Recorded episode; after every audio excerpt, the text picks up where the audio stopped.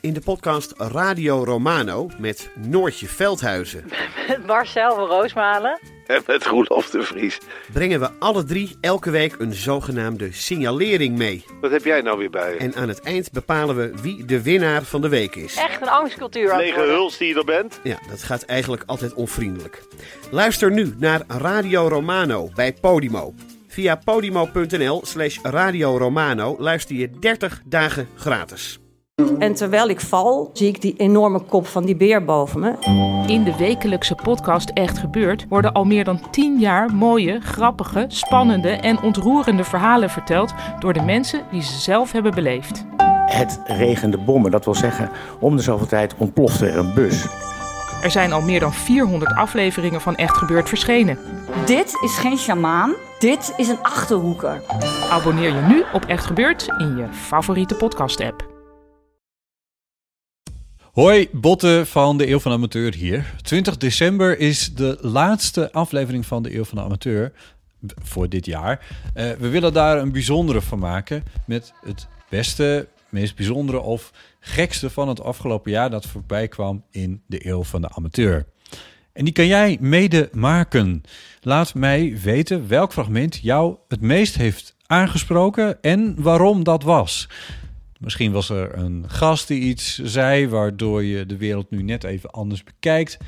Maakte Ipe een opmerking waar je niet meer van bij kwam? Zei ik iets heel doms? Of zat je juist met een besmuikte glimlach in het OV om wat je op dat moment hoorde? Zoek op in welke aflevering dat was, waar het om gaat en in welke minuut dat gebeurde. Mail dat naar botten.eeuwvanamateur.nl en zo kan jij de laatste aflevering van dit jaar mede samenstellen. Laatste aflevering van dit decennium zelfs. Stuur het uiterlijk woensdag 18 december op, dan komt het goed. Alvast bedankt. Door met de podcast. Ik hoop dat ik niet allemaal knoflookwalmen uitwasen. Nou. Maar, ehm, ja, ja, dat heb ik. Ik heb eh, knoflook. Hè, wat zei je? Ja. ja Alleen eh, knoflook. Nou, niet alleen maar. maar Rauw. ik heb nu het idee dat het misschien achteraf misschien wel een soort hoofdbestanddeel was van eh, de maaltijd. Waarvoor excuses. Het was een, eh een. Niet te veel grapjes maken, want dan blijft het een Ja, beetje bij jou. Inderdaad. God. Ehm, Nee, maar hoe, jullie hebben best wel, veel, best wel een groot bereik eigenlijk, toch? Of wil je dat ook op opnemen? Ja, zet Dit, eh, ja, ik heb hem al, ik heb hem al lopen. Ah, hij loopt dan. Jullie hebben best een Eh, groot bereik, ja, toch? dat gaat niet slecht. Nee. Nee. Ja, dat is echt wel cool. Ik, ik eerlijk gezegd kan ik op dit moment weet ik het niet zo heel goed, want eh er is een Oh, nieuwe, nee, manier van, nieuwe manier van je moet, traditioneel moeten jullie beginnen over hoe jullie elkaar nog kennen van de VPRO, tien jaar geleden. Maar dat, Nee? ja, nee, dat, Ik nee, vragend. Oh. nee. Nee, we gaan niet weer uitleggen over... We hebben inderdaad heel veel luisteraars. Ja. Ja. Ehm, Oh, dit is een, Een verboden, verboden onderwerp. nee, maar dan gaat Botte weer zeggen... Ja, nee, het is een soort technisch verhaal... en dan gaat Ja. Botte er weer de helft van de luisteraars afdoen. Wat ook niet wenselijk is. Ja, maar jij Ja. moet toch als... Jij zit natuurlijk helemaal... Jij zit natuurlijk in die podcast scene. Jij Ja. zit bij heel veel podcasts. Zo, Ja. ken, zo ken ik jou ook als zeg maar degene waar, Alex, waar. Alexander en, en Jan naar verwijzen. eh, Als het in hun podcast. Ja. Ja. Eh, en, ehm, en natuurlijk eh, via dag en nacht. Dus jij weet, denk ik dan, wel precies hoeveel luisteraars er zijn. En zo. Eh, ja, Want jij zit ook bovenop de statistieken. ik eh, zit niet boven de statistieken, want Oh. dat, eh, dat ehm, geeft me te veel stress. Ah, interessant. Ehm, en die, door die nieuwe manier vertellen, waar ik verder niks over zal zeggen, ehm, ben ik op dit moment ook een beetje de tel kwijt. Want ik kan het niet goed meer vergelijken met eh, wat de trends nu zijn. Hm. Juist omdat er op een nieuwe manier wordt geteld. Hm. Dus het gaat heel goed met de Ja. Van amateur. Daar ben ik heel blij mee. En jij, jij hebt het van die stickers op je boek van... eh, nu nog meer exemplaren verkocht. Ja, maar dat is... eh, ja, en ik was er eigenlijk wel grappig, want ik had een discussie met mijn team hierover. Ja. En ik was er eigenlijk best wel... Ik was er eerst een beetje op tegen. Ja. Eh, want Die stickers. Ja, want ik vind het eigenlijk... Ja, dan voelt het echt zo van... eh, kijk, het is goed gaan. Terwijl ik ben echt niet zo'n... Ik ben niet zo'n persoon die dan... Die voortdurend van de daken wil schreeuwen... Kijk eens hoe geweldig ik ben. Maar eh, het, is, het, is wel, het is natuurlijk wel gewoon zo. En, eh, en ehm, in tegenstelling tot dan precies met de podcast... heb ik hier wel gewoon allemaal cijfers... waarbij ik precies kan zien waar er hoeveel boeken verkocht zijn. En Oh, waar ook nog? ja, want of per kanaal. Hè? Dus niet per se Oh, per winkel, maar wel Nee, nee. eh, zoveel bij Bol en zoveel bij ACO en zoveel bij Bruna en zoveel eh, via mijn eigen webshop en zoveel digitaal. En dat is allemaal uitgesplitst. Hm. En toen, ehm, nou ja, toen zei mijn team wel van ja, weet je, eh, het is wel voor heel veel mensen nog steeds zo dat boeken die het heel goed doen, dat is gewoon een trigger. Van ja, wat moet ik lezen? Nou, Ja. ik koop maar iets wat populair is. Dat, Ja. doen- dat is gewoon wat mensen doen. Ja. Dus toen hebben we toch de sticker er maar even aan, aangepast. Eh, en eh, ja, dus ik ben er ook wel heel erg trots op. Het zijn echt mega veel Ja. mensen. Wij hebben ook Ja. toch zo'n sticker op ons, zeg maar, maar dan een eh, digitale. Wij hebben ook zo van, oeh, eh, 100.000 downloads per maand. Ja. Ook om, om mensen... Dat is gaaf. Voor de, het schijnt dat uitgeverijen dat ook dus nep doen, hè? Ja, Dat ze dan al eh, gewoon een advertentie plaatsen, 1 miljoen exemplaar verkocht of zo. Jan Kramer. Terwijl niemand dat leest 1 meer. miljoen. Ja, volgens mij was dat echt een keer. En Oh. eh, nou, dat is misschien overdreven. Oké, 100.000, weet ik veel. En dan is het helemaal niet zo, maar Ja. wie telt dat na? Het is Ja. niet een soort, eh, ja. Nee, ja, Nee. dat is ook niet maar goed. te Ik, tellen. ja, nee, Ja, dus- bij jou is wel Ja, echt ja. waar. Nou ja, maar, maar, dat, maar, dat, maar sinds, sinds ik dit dus doe, merk ik ook dat eh, inderdaad dit soort dingen, je kunt het heel makkelijk doen. Ik kan rustig een ander getal opzetten. En dus, Ja. er is nog niemand die te- tegen mij heeft gezegd, Rick, wil jij eens even laten zien hoe jij tot dit cijfer komt? Want Ah. eh, misschien eh, is het wel helemaal niet zo. Nou, Nee. dat kan ik is doen. dat wel een goede beginvraag. Nou ja, eh, ik heb eh, niet mijn laptop bij, maar ik kan wel een Excel-sheet met je delen. Maar ik geloof het wel. Eh, Ja. bijvoorbeeld heeft, het al, heeft er al twee. ja, van mij al op. Gaat heel hard. ja. ja, dat kan ik ook uitleggen, maar goed. Ja, maar vanavond kan er dus, ik, ik, eh, als iemand bij mij op mijn site bestelt, dan krijg ik dat gewoon, een- krijg ik daar een mailtje van. Dan zie ik zeg maar, de bestelling. En dan hoef ik er verder niks aan te doen, maar ik zie wel dat mailtje. En vanavond bestel dan iemand in één keer weer tien. Zeg maar, dus mensen doen dan in één keer voor hun team of voor Oh, zo. mensen om hen heen. Ja. Dat, gaat best wel, dat gaat best wel hard. Ja, ja daar kan me wel iets heel voorstellen. Dat het zo'n team eh, Ja. ding is. Ja. Dan verheug je je misschien ook wel een klein beetje op de Black Friday en op de Ja. Sinterklaas en de kerst. Verheug, en, verheug. Maar ik bedoel, ja, deze, dit, wat dat betreft, dit hele ding is een, was een bizar, is een bizar verhaal. Dus het is, ik weet niet wat ik, Ja. wat ik moet verwachten eigenlijk. Hey. Voordat we verder gaan, Oh. zal ik eventjes Oh, ja. officieel of... eh, Oh. Wat? Nee, ik wil zeggen, en er staat helemaal geen foto op, maar nu, nu opeens zie ik wel een foto. ik was zeggen, want je bent best knap. Waarom staat er geen foto op? Maar die, die staat aan de binnenkant. Moet ik hier nou weer op reageren? Ja. Nee, dat, ik dacht, maar meestal staat er toch een grote... Ja, eh, nou, maar hier is wel een verhaal bij. Want Ja. ehm, eh, eerst wilde ik de foto op de achterkant. Want Ja. Ik dacht, nou, dat vind ik leuk. Ja. Eh, maar toen hadden we zoveel mensen die reacties gaven van tevoren al. Dus de mensen die hierop staan. dat we zeiden, ja, eigenlijk is het beter om mensen te laten spreken over het boek dan mijn hoofd. Want ik, niemand kent mij. Dus waarom zou ik mijn hoofd erop zetten? Dus toen hebben we mijn hoofd in het boek gezet. Ah ja, de streepjescode staat er ook op. Ik bedoel... Je bent verdreven door de, door de positieve quotes. Ja. Nou ja, als IP redacteur was geweest, dan was je foto Op de voorkant gekomen. Inderdaad. Hmm.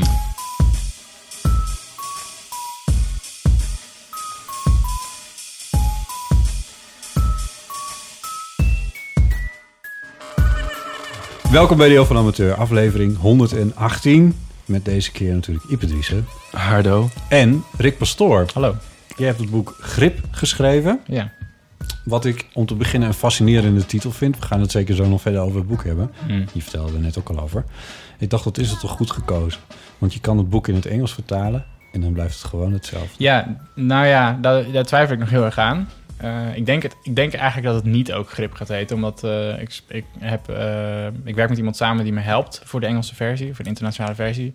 En we hadden het over de titel. En toen zei ze van ja, toen zei ik, ga, denk je dat het grip gaat heten? Ja. Want ik dacht inderdaad, fijn, Grip. weet je wel, Ja, handig. Ja. En toen zei ze, ik heb het nog niet eens overwogen. Ze heeft wel andere over, dingen overwogen, maar grip niet. Omdat het is een ander soort, ja, je zegt get a grip of, Oh. of zo. En het is niet, mensen gebruiken niet in het Engels het woord Mm. grip als zijnde hoe ik het bedoel in het Nederlands. Juist. Dus die vlieger gaat waarschijnlijk niet op. Oh. Ja, dat is Had je hem wel zo bedoeld? Of? Nee, zo is het Oh. niet bedoeld. Nee. Oh. Nee. Hey, en eh, je liet de naam van Alexander ook al even vallen. Dat is Ja. Alexander Klupping, de man achter Blendel. En Ja. jij was de tweede man achter Blendel. Nou, nee, niet echt tweede man. De binnenbaas. Binnen binnenbaas, ja. Dus ja, ik heb heel lang, eh, ja, vanaf 2014 bij, eh, eh, begon ik bij Blender als een van de programmeurs. Eh, en ik, eh, ik heb informatica gestudeerd, dus ik ben wel echt een nerd. Waar studeerde je dat? In Zwolle heb ik dat Ah, ja. gestudeerd, eh, aan het Windersheim. Ja. En, ehm, en toen, toen kwam ik daar werken en toen ben ik nou ja, door de jaren heen ja, een soort van steeds meer verantwoordelijk geworden voor het team. En Ja. dan werd ik soort, de manager. En, maar dit is misschien een heel stomme vraag, maar werk je dan nog steeds? Of Nee. Nee. Ik kijk er nu niet meer. Ja, dat meen ik te begrepen, Ja. begrepen te hebben in ieder geval. Ja, klopt. Nou, dat, en, dat, en dat vind ik nog steeds eigenlijk best wel... Mensen zeggen, mensen zeggen dan van, eh, oh, eh, is het dan fijn of eh, was je er zat van? En dat was helemaal niet zo. Ik was er helemaal niet zat van, maar er was... ja, eigenlijk ook raar, want dat boek gaat over dat je keuzes Ja. moet maken over in je tijd. En eigenlijk was ik drie banen tegelijk aan doen, namelijk fulltime bij mijn Blendel en dan dit en mijn dochter. Ja. Het zijn gewoon best wel drie dingen Ja. die veel tijd kosten. En, en toen dacht ik wel van ja, eigenlijk kan het niet zo langer. Merkte dat ik niet helemaal mijn werk kon doen zoals ik het wilde doen. En ik kon ook niet snel genoeg doorgaan met het, met het boek. En eh, ik wilde eigenlijk ook een dag in de week thuis zijn. En dat deed ik namelijk niet. Hm. Dus toen heb ik eh, een zomer lang eh, nagedacht. Afgelopen zomer. Afgelopen zomer heb ik een maand vrijgenomen. En toen heb ik gedacht, oké, wat hoe wil ik het eigenlijk doen? En eh, ehm, hoe zie ik dat voor me? En toen dacht ik, ja, ik moet eigenlijk gewoon gaan kiezen of het boek of Blendel.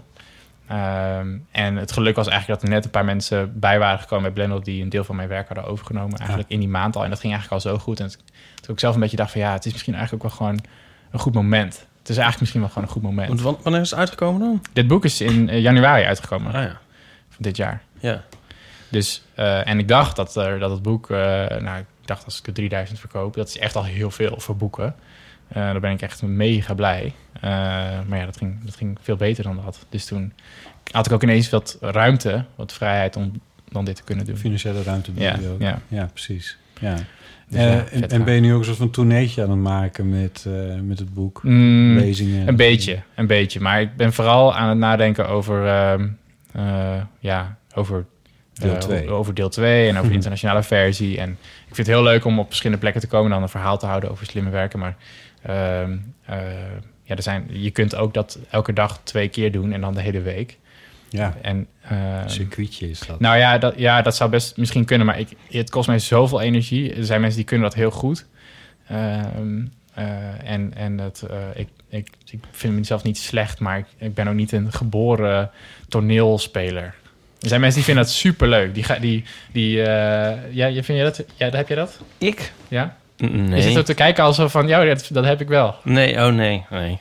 Ik, eh, ik zat eh, naar filmpjes te kijken van eh Pakhuis de Zwijger. Oh ja. Van, eh, of het nou de, het was, ik geloof niet dat het de presentatie van je boek was. Nee. Het is in mei opgenomen, of in april Klopt, opgenomen. ja. April. Eh, waar je toch met een, eh, waar je gezenderd en met je, ja, vrij met je handen praten en volledig uit je hoofd. Een verhaal van twee keer tien minuten Ja. eh, houdt. Ja, ik vind ook, dat, en dat vind ik ook heel leuk, maar de, het kost me ook echt enorm veel energie. Ja. Eh, en, eh, ik vind, en ik heb ook een eh, afgelopen, dus net voor de zomer heb ik een, ehm, eh, heb ik een training gevolgd ook in public speaking, want ik dacht ik wilde eigenlijk beter in worden. En dan, dan vind ik het leuk om dan een training uit te zoeken en iemand die dan daar allemaal slimme dingen over zegt. Dat vind ik ook echt heel erg leuk. Alleen, Ja. wat ik ook lastig vind, is dat als je een verhaal houdt voor een groep mensen, dan ja, je moet dat.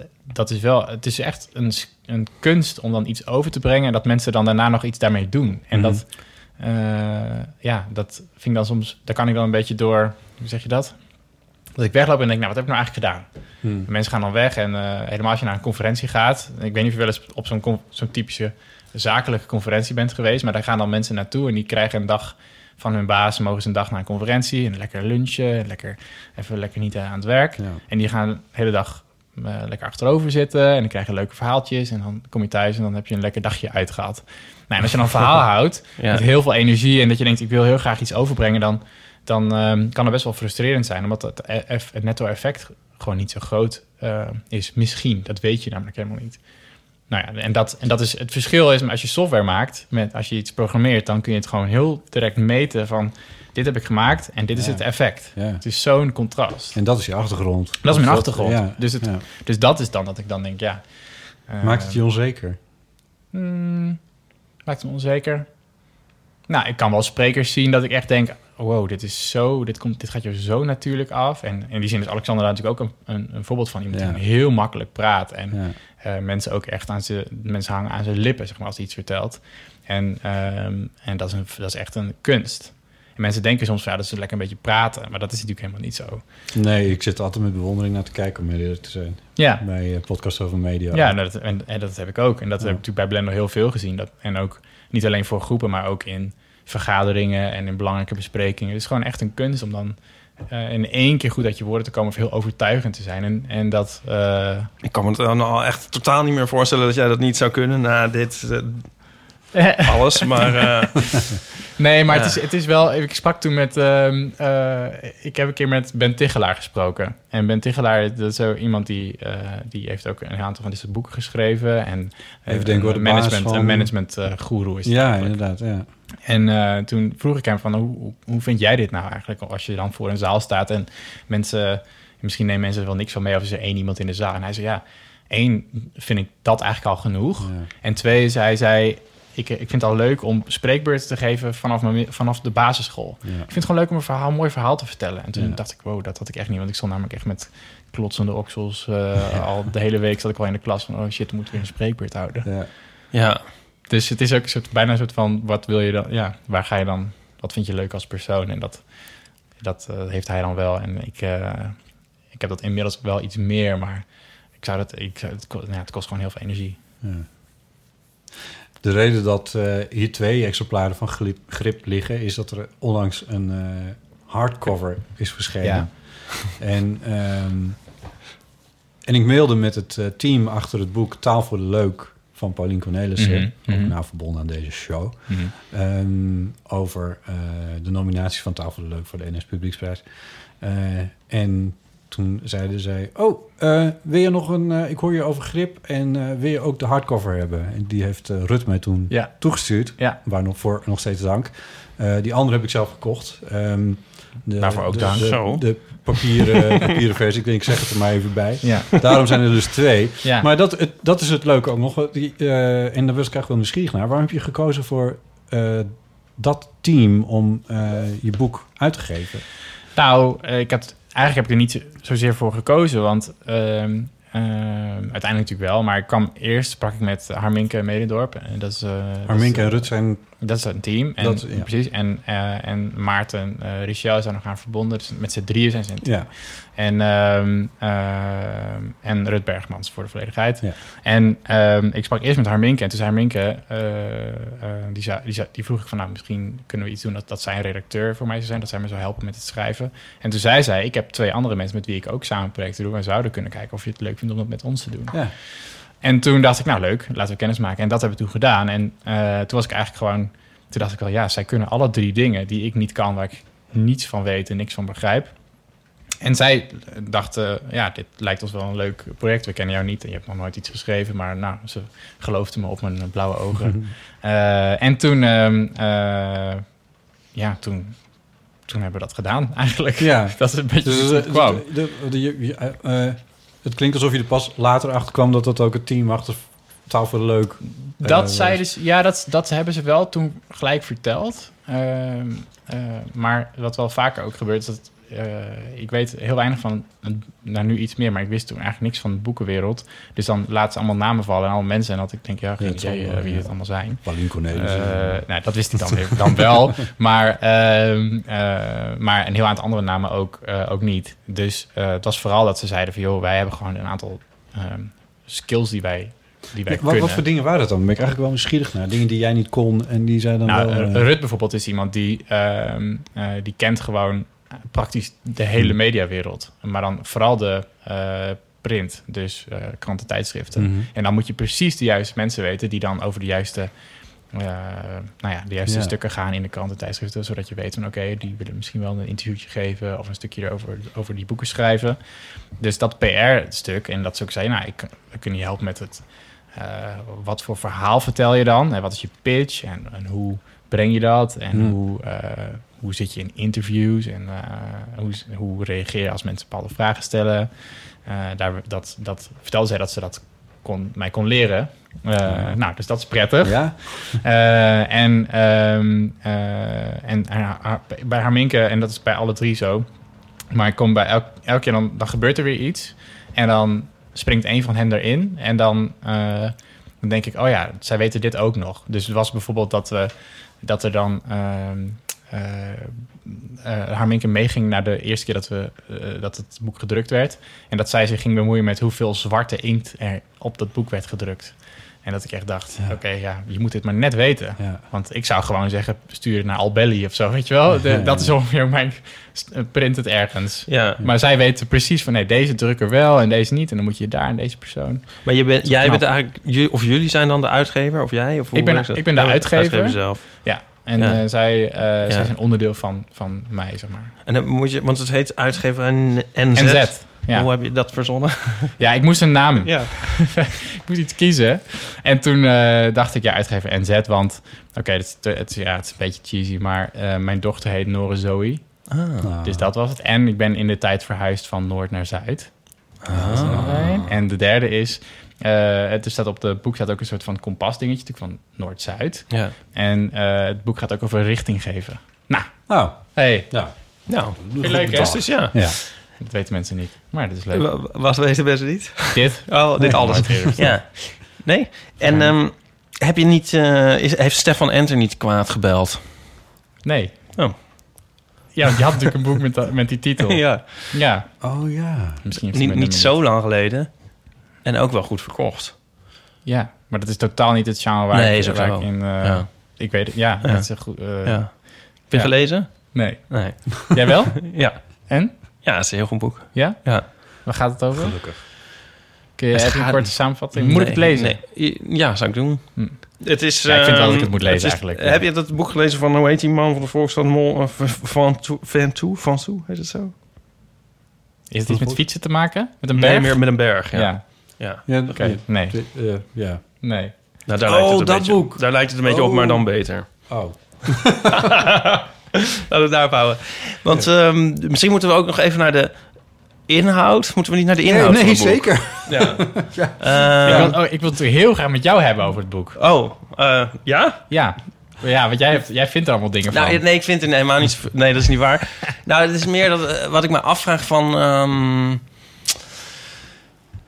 is het... ehm, zij... Ja, wat zou ik zeggen? Nou, we kunnen het om te beginnen even inleiden wat, waar het boek over gaat. Ja, weten het mensen dat inderdaad Oh, dat is een goed idee. niet- dat is een goed idee. De mensen denken ook van... Waar gaat het eigenlijk Het over? gaat over slimmer, slimmer werken. Ja. Met, eh, een van de belangrijkste dingen die ik, die ik er zelf van heb onthouden... in ieder geval als, als eh, inleidende zin is... eh, we hebben eigenlijk nooit leren werken. Ja. En ik denk dat je hier vooral richt op eh, kenniswerkers. Klopt. Dan- Wat dat, is ook precies mogen zijn. Maar Ja. ik denk dat de gemiddelde fietsenmaker er niet per se heel veel aan heeft. Hoewel, misschien ook weer wel. Hm. Ehm, het gaat over eh, hoe richt je bijvoorbeeld je agenda in? Eh, hoe zorg je dat je informatiestromen die je leven binnenkomen... hoe je dat precies kanaliseert. Ja. Dat is deel 1. Deel 1 bestaat ongeveer de helft van het boek. Dan heb je deel 2 en deel 3. Deel 2 gaat over hoe richt je je jaar in. En deel 3 gaat over hoe richt je je leven in. Dat is steeds een beetje groter verhaal. Ja. Eh, en het sluit allemaal op elkaar aan. Het is methodologisch doordacht. Het, is, eh, het gaat ook over hele praktische dingen. Deel 1 vond ik zelf heel fijn eh, om te lezen. Omdat het gaat ook over hoe ga je met e-mail om. Hoe ga je met je agenda om? Hoe ga je met notities om? Hoe ga je met to-do-listen om? Met takenlijsten om? Dat soort dingen. Eh, dat staat eigenlijk allemaal in het boek. Ook heel praktisch in de zin van dat je er een website bij hebt... waarop je bijhoudt welke apps je precies gebruikt en Ja. waarvoor. Ja. En eh, wat ze kosten en al die dingen meer. Dus dat, dat zit er allemaal op één. Daar gaat het boek over. Ja. Ja, vooral ook omdat heel veel mensen dit gewoon allemaal al die vragen aan mij stelden. En dat ik heel vaak Ja. dat aan het uitleggen was. En dat ik, dat ik toen dacht, ja, misschien is het ook wel goed dat het... En waar, waarom volgen ze dat dan aan jou? Nou, omdat ik dus bij Blendel, eh, toen ik daar kwam, toen waren we met ongeveer 10 mensen. En, en heel snel waren we met 40, 50. En dan was het een eh, best wel een grote chaos. Dat gewoon zoveel mensen waren met allemaal dingen die er moesten gebeuren. En ik was dan een beetje de spin in het web. Dus dat jij daar dan als een soort dan- zenmeester... Nou ja, ik was niet altijd helemaal zen, maar mensen dachten ja, dat wel zo van ja, hoe krijg je dit allemaal voor elkaar? Hoe regel je dat? En dan zei ik, nou, dan moet je al deze boeken lezen, en dan moet je deze, al deze podcasts en deze blogs en zo, een heel pakket. En dan, eh, ja, dan haakten mensen eigenlijk direct al af. Dat ga ik helemaal niet doen. Ja. Daar heb ik geen zin in. Of ja, ik zit zo tot hier in mijn werk, daar heb ik helemaal geen ruimte voor. Ik heb Ja. helemaal geen tijd om het allemaal te lezen. Dus toen dacht ik, nou ja, misschien, eh, misschien moet ik daar een soort, misschien kan ik daar iets aan, aan toevoegen. Of misschien kan ik dat zelf eens opschrijven. Ja. Dus Dat- dat, dat is wat ik gedaan heb. Ja. Ja, ik moet iets zeggen. Ik, de luisteraars wachten allemaal dat ik iets lelijks ga zeggen. Dus Nee, eh, kijk, nee, wat het, dat- punt dat is met, flauw zijn. met ehm, wat ik lastig vind aan... ehm, een mag alles zeggen als tegen dit. mij. Je mag Oké, alles ja, tegen zeggen. Misschien goed om nog even te zeggen, je hebt ook na- naar de vorige aflevering Ja. geluisterd, die van Marianne Don. Ja, want daar moeten we eigenlijk ook nog even naartoe. Want dat is weer de an- daar hadden we het net even over voor. En dat is wel leuk. Want jij ging iets vertellen over wat zij had gedaan voor een campagne. Ja, klopt. Bij Ja, Dat Mag. vertel dat nog grappig. even anders eerst. Nou, wat, wat Das Mag deed was... eh, dat is de uitgever waar... Ja, het zelfverwoestingsboek. Ja. En die eh, hadden op Instagram een soort eh, ja, post gemaakt. En hadden ze allemaal covers gepakt van, eh, van bekende... Ik kan ze nu niet allemaal oplepelen, maar eh, ze hadden ook eh, grip... eh, Zelfhulpboeken. zelfhulpboeken. Zelfhulpboeken. En hadden ze de cover hadden ze een soort van aangepast. Dus dan hadden ze... Maar ik moet heel eerlijk zeggen, ik weet nu niet meer precies wat erop stond. Maar ze hadden er iets van gemaakt als van... ehm, eh, ja, loslaten of zo. Weet je wel, een soort van... Ja. Loslaten... En dan eh, je, nou ja, net- Het tegenovergestelde van grip. gewoon het tegenovergestelde. Ah, ja. Hadden ze er- hadden ze van, nou, vond ik grappig. Ja. Het geheim van slim leven of zo. Bij zoiets. Of, eh, of maak, je, ne- maak je nergens meer zorgen over. Ja. Zoiets, Ja. zoiets. Ja. Iets in die geest. Nou, vond ik grappig. Ja. Ja. En haar, haar punt was een beetje zo van... ehm, het ligt niet aan ehm, jou, maar aan eh, de wereld. Hè? Maar Ja. dat kan je volgens mij... Ja, dat, dat kun je wel zeggen. Dat is ook wel ergens wel een goed punt. Maar daar heb je niet direct iets aan. Want als je natuurlijk ergens in een baan zit of een functie... en je hebt met al die dingen te maken... dan kun je er waarschijnlijk niet zoveel aan doen. Ja. Ehm, ja. maar ja, Ja. ofwel. Nou, ik dacht dus van... Ik dacht toen ik ook toen ik het luisterde, dacht ik van... Ik zou het echt onwijs leuk vinden om een keer met haar hierover te praten. Ja. Dus misschien moet ik dat gewoon eens even gaan regelen. Dat, ja, dat zou echt Eh, heel leuk zijn. Het liefst ook op een podium. Ja. Ja. Ja, dus dat is één. Maar twee is dat, dat mijn... ehm, ik ben nogal fan van, eh van eh stoïcijns denken. Ja. En, en eigenlijk een van de, een van de kernbegrippen uit, uit het stoïcisme is dat, eh, dat je voortdurend richt op wat je, waar je zelf controle over hebt. En dat je eigenlijk zegt, nou, dit is mijn cirkel van invloed en dit is waar ik iets mee kan. En al het andere, dat laat ik gewoon voor wat het is. Als dat het nu regent, kan ik niks aan doen. Moet, ik- ja, kan ik me heel druk over maken of niet hoog laag springen, gaat niet veranderen. Ja, ja, jij zegt zo. Ik bedoel... Sorry. Als iemand zich druk maakt over regen, dan ben jij het wel. Ja, Wat ja, ja. Maar het is natuurlijk ook...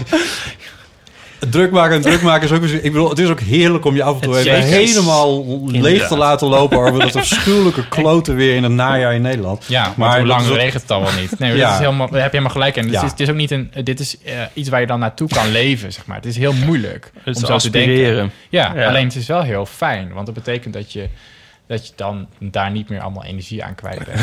Ja. En, eh, en het is ook heel leuk, want als je je richt op de dingen die je wel kan veranderen, dan, dan, dan, dan ontstaat er ook iets. Ja. Want daar, dan heb je ook invloed en dan kun je, ja, daar kun je ook echt wel, wel, degelijk iets mee. En dan, eh, ik heb gewoon gemerkt dat als ik dat dan doe, dat er allemaal leuke dingen gebeuren. En dat vind ik leuk. En dat vind ik dan, als ik dan haar verhaal hoor, dan denk ik, nou, dat vind ik ook, ik vind heel veel dingen, kan ik eigenlijk best, ben ik eigenlijk best wel mee eens. Een soort van, ja, eh, eh, in hoeverre is het goed voor de wereld als iedereen steeds bezig is met, met het is maakbaar. Maar aan de andere kant zijn er ook wel veel mensen die ik ken...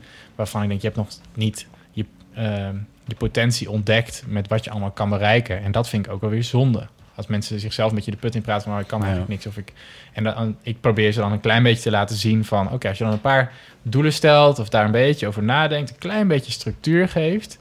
dan, eh, eh, ja, dat is, ook, dat is ook... Ik vind dat gewoon heel gaaf. Ja. Ja. Zal ik dan nu eindelijk zeggen wat ik denk Ja. wat, wat het is met mij en grip dan? Want het, het bot, het, je hebt, het- zo kwam het allemaal. Het bot heeft het wel honderd keer aan mij een soort eh, aangeraden, zeker opgedrongen. Maar ik, ik denk nu een beetje aan een vergelijking van ehm, een dieetboek. Ja. Het is eigenlijk gewoon een beetje een, een dieetboek aanraden aan iemand met een perfecte BMI. Ja, Want ik voel die behoefte niet zo. Ik heb volgens mij is de dingen waar jij over schrijft, die zitten mij niet zo erg in de weg. Volgens mij, ik, ik beschouw mezelf dus als een heel erg georganiseerd iemand. Dat is denk ik, ja, kijk nu vooral naar botten, snap je? En ik heb wel daar, ik ben wel een beetje idiosyncratisch, laat ik het zo zeggen. En ik heb dus bijvoorbeeld een papieren shock horror agenda. Dat Ehm, werkt, en dat werkt gewoon goed. en dat werkt. En, zo, Ja. en dat vind ik ook wel... Ja. Ja, dat is, ehm, dat is het eigenlijk. En als... Dus dat, daar, dan irriteert het een beetje of zo. Of laat ik zeggen, schuurt het een beetje als iemand zegt van... eh, oh nee, maar je moet- je moet het helemaal anders doen. Want ik zou zeggen, ja, ik heb allemaal vergelijkingen komen nu op. alsof iemand met een soort brandweerwagen aankomt en het huis staat helemaal niet in brand. Dat is het een beetje. Ik denk dat het Ja, maar- wel nuttig ik- kan zijn. Ik denk dat het projectie is van jouw bot. Beschouw- Dat jij hier heel veel aan dit boek he- hebt en daar moeten we het zo ook zeker over hebben.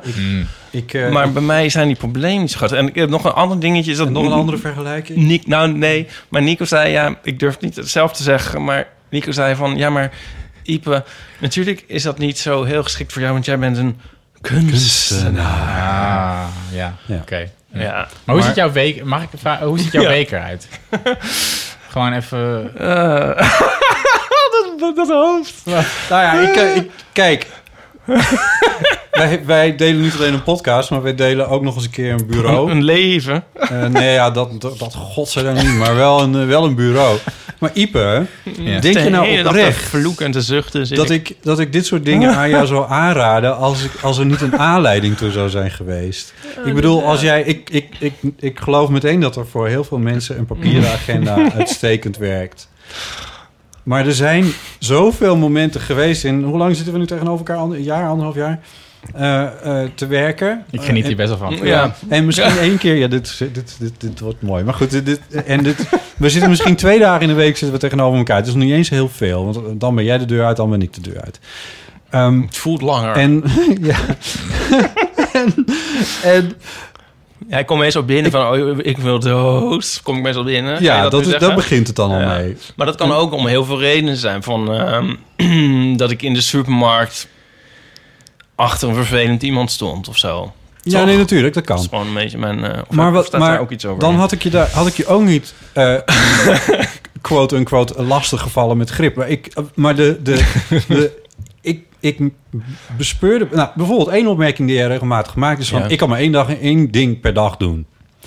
En ergens denk ik soms, daar heb je een punt. En soms denk ik, het is in jouw hoofd te ongeordend... om op één dag meer dan één ding te kunnen doen. Zeg ik als ik er maar één ding doe? Ja, dat heb je echt wel drie keer tegen me gezegd. Hoe bedoel je? Je kan op een dag maar één ding doen. Dat begrijp ik niet. Ja. Zeg ik Dit- dan? Eén ding heb je dan Ik in je agenda. heel Dan veel haalde je nog het voorbeeld bij van die schrijver... waar de naam niet van ja, is maakt er helemaal- Die een dat hij afspraak heeft helemaal- over drie maanden... en die tot die tijd eigenlijk niks meer kan oké, doen. nu weet ik wat je bedoelt. Ja, je bedoelt, hij, wat hij bedoelt. Wat hij bedoelt. Leg mij even uit. We komen zo op je vraag. Het Ja. gaat over leuk. ehm eh, AFT van Heijden. Die kan niet schrijven als hij nog iets anders heeft. Hmm. En dat, dat zou dan zo ver gaan eh, dat als hij zeg maar over een jaar of zo een tandartsafspraak heeft, dan kan hij niet schrijven. En dan zit hij van, oh god, ik moet nog naar de tandarts. Daar heb ik inderdaad, geef ik toe, last van. Als ik smiddags een of ander vrees ik iets heb, dan... Maar dat, dat, dan kan ik niks, hè. Niks tussen aanstekens, maar dat, dat is niet helemaal zo. Want ik kan dan wel domme dingen. Ik kan dan alleen niet Ja. Een... ehm, ja, wat kan ik dan niet? Nee, nee, maar Het is goed. niet goed voor mijn inspiratie, zeg maar. Ja, maar ik, ik begrijp het ook wel. En, en eh, alleen, Hmm, zegt Rick. ik heb, nou ja, ik ik heb dus nog even door. de reden dat ik met grip naar jou toe kwam Ja. was omdat ik dacht, jij mist het, jij mist het overzicht op bepaalde momenten in je leven. En dan kun je nog honderd keer kunstenaar zijn, maar overzicht geeft zoveel rust. Ja, maar dat vind ik nou juist niet. Want ik heb dus de afgelopen... ik eigenlijk sinds mijn twaalfde al maak ik strips voor dingen, Ja. betaald en wel. En nu, eh, zeg maar, 13 jaar fulltime professioneel. Ja. En ik heb nog nooit een deadline gemist. Nee, en ik heb nog bent- nooit eh, hoeven, een keer moeten afzeggen of zo. Of zeggen oh, je bent gelukt. overal altijd op tijd. In ieder geval bij de dingen die belangrijk zijn. Ik heb, kan me niet herinneren dat jij een keer ergens te Het laat bent gekomen. om, dit gesprek. Nee, ja, nee maar dit, dit doe je dus heel goed. Alleen Ja. ik zie je dus soms tegenover me zitten... met, met, in, met, met paniek in je ogen over hoe je de dag weer door kan komen.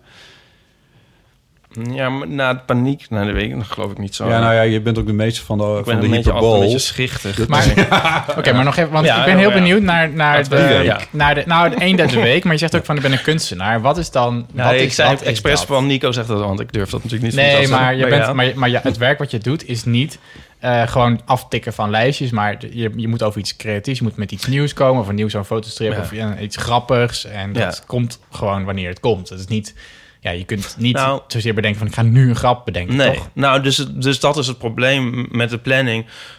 Want soms eh, komt het vanzelf en soms moet het. En dan moet je er een soort tijd voor inplannen. Maar dat, die tijd die is heel moeilijk in te plannen. Want je weet niet hoe lang het duurt. En soms gaat het vanzelf. Soms heb je aan het eind van de tijd die je had gereserveerd nog niks. En dat, dat maakt het lastig. Ja, en dat doe je dan wel. Je reserveert dan wel tijd. Dus je bedenkt van vandaag ga ik X doen. Ja. En dan aan het eind van de dag is het misschien wel of niet af. En dan bedenk je de dag erna, ik ga er weer mee verder. Of... Want hoe haal je dan Ja. die deadlines altijd? Nou, het vergt ook best wel veel van mezelf. Nou, kijk, oh, ik word... ik doe helemaal niks. Ja, te is kijken. Nou, afgelopen maandag bijvoorbeeld moest ik... Ik had afgelopen dinsdag een... ehm, dit was al een beetje living on the edge. Ehm, wat is het vandaag eigenlijk? Woensdag? Woensdag. Woensdag. Het is woensdag. Wist ik. En, waar, is die, waar, is die, waar is die papieren bundel van je? Ja. Ehm, gisteren moest ik ehm, fotostrips, een, een serietje fotostrips maken. En die moest ik... ehm, dus daar heb ik dan scenario's voor nodig. En die ging ik maandag verzinnen. En dat is wel een beetje dicht op. Maar soms werkt dat... Dat hangt dus ook heel erg af van... Want soms werkt dat juist heel goed. Mhm. Vlak erop en dan komt het wel, weet je wel. Dan zet je zelf een soort onder druk. En soms op andere, weet ik veel, andere tijden van het jaar of zo... een andere gemoedstoestand werkt dat juist niet. En moet ik zorgen dat ik het veel eerder heb en over langere tijd en zo. Maar dat zijn een soort gekke dingen die, die bijna soort in, lichamelijk zijn, zeg maar. Snap je? Dan weet ik, voel, ik- voel ik zelf het best. Dus gisteren wist ik van als ik verder dan niks heb, inderdaad, die dag... dan ga ik zitten en begin ik 's ochtends in een koffietentje...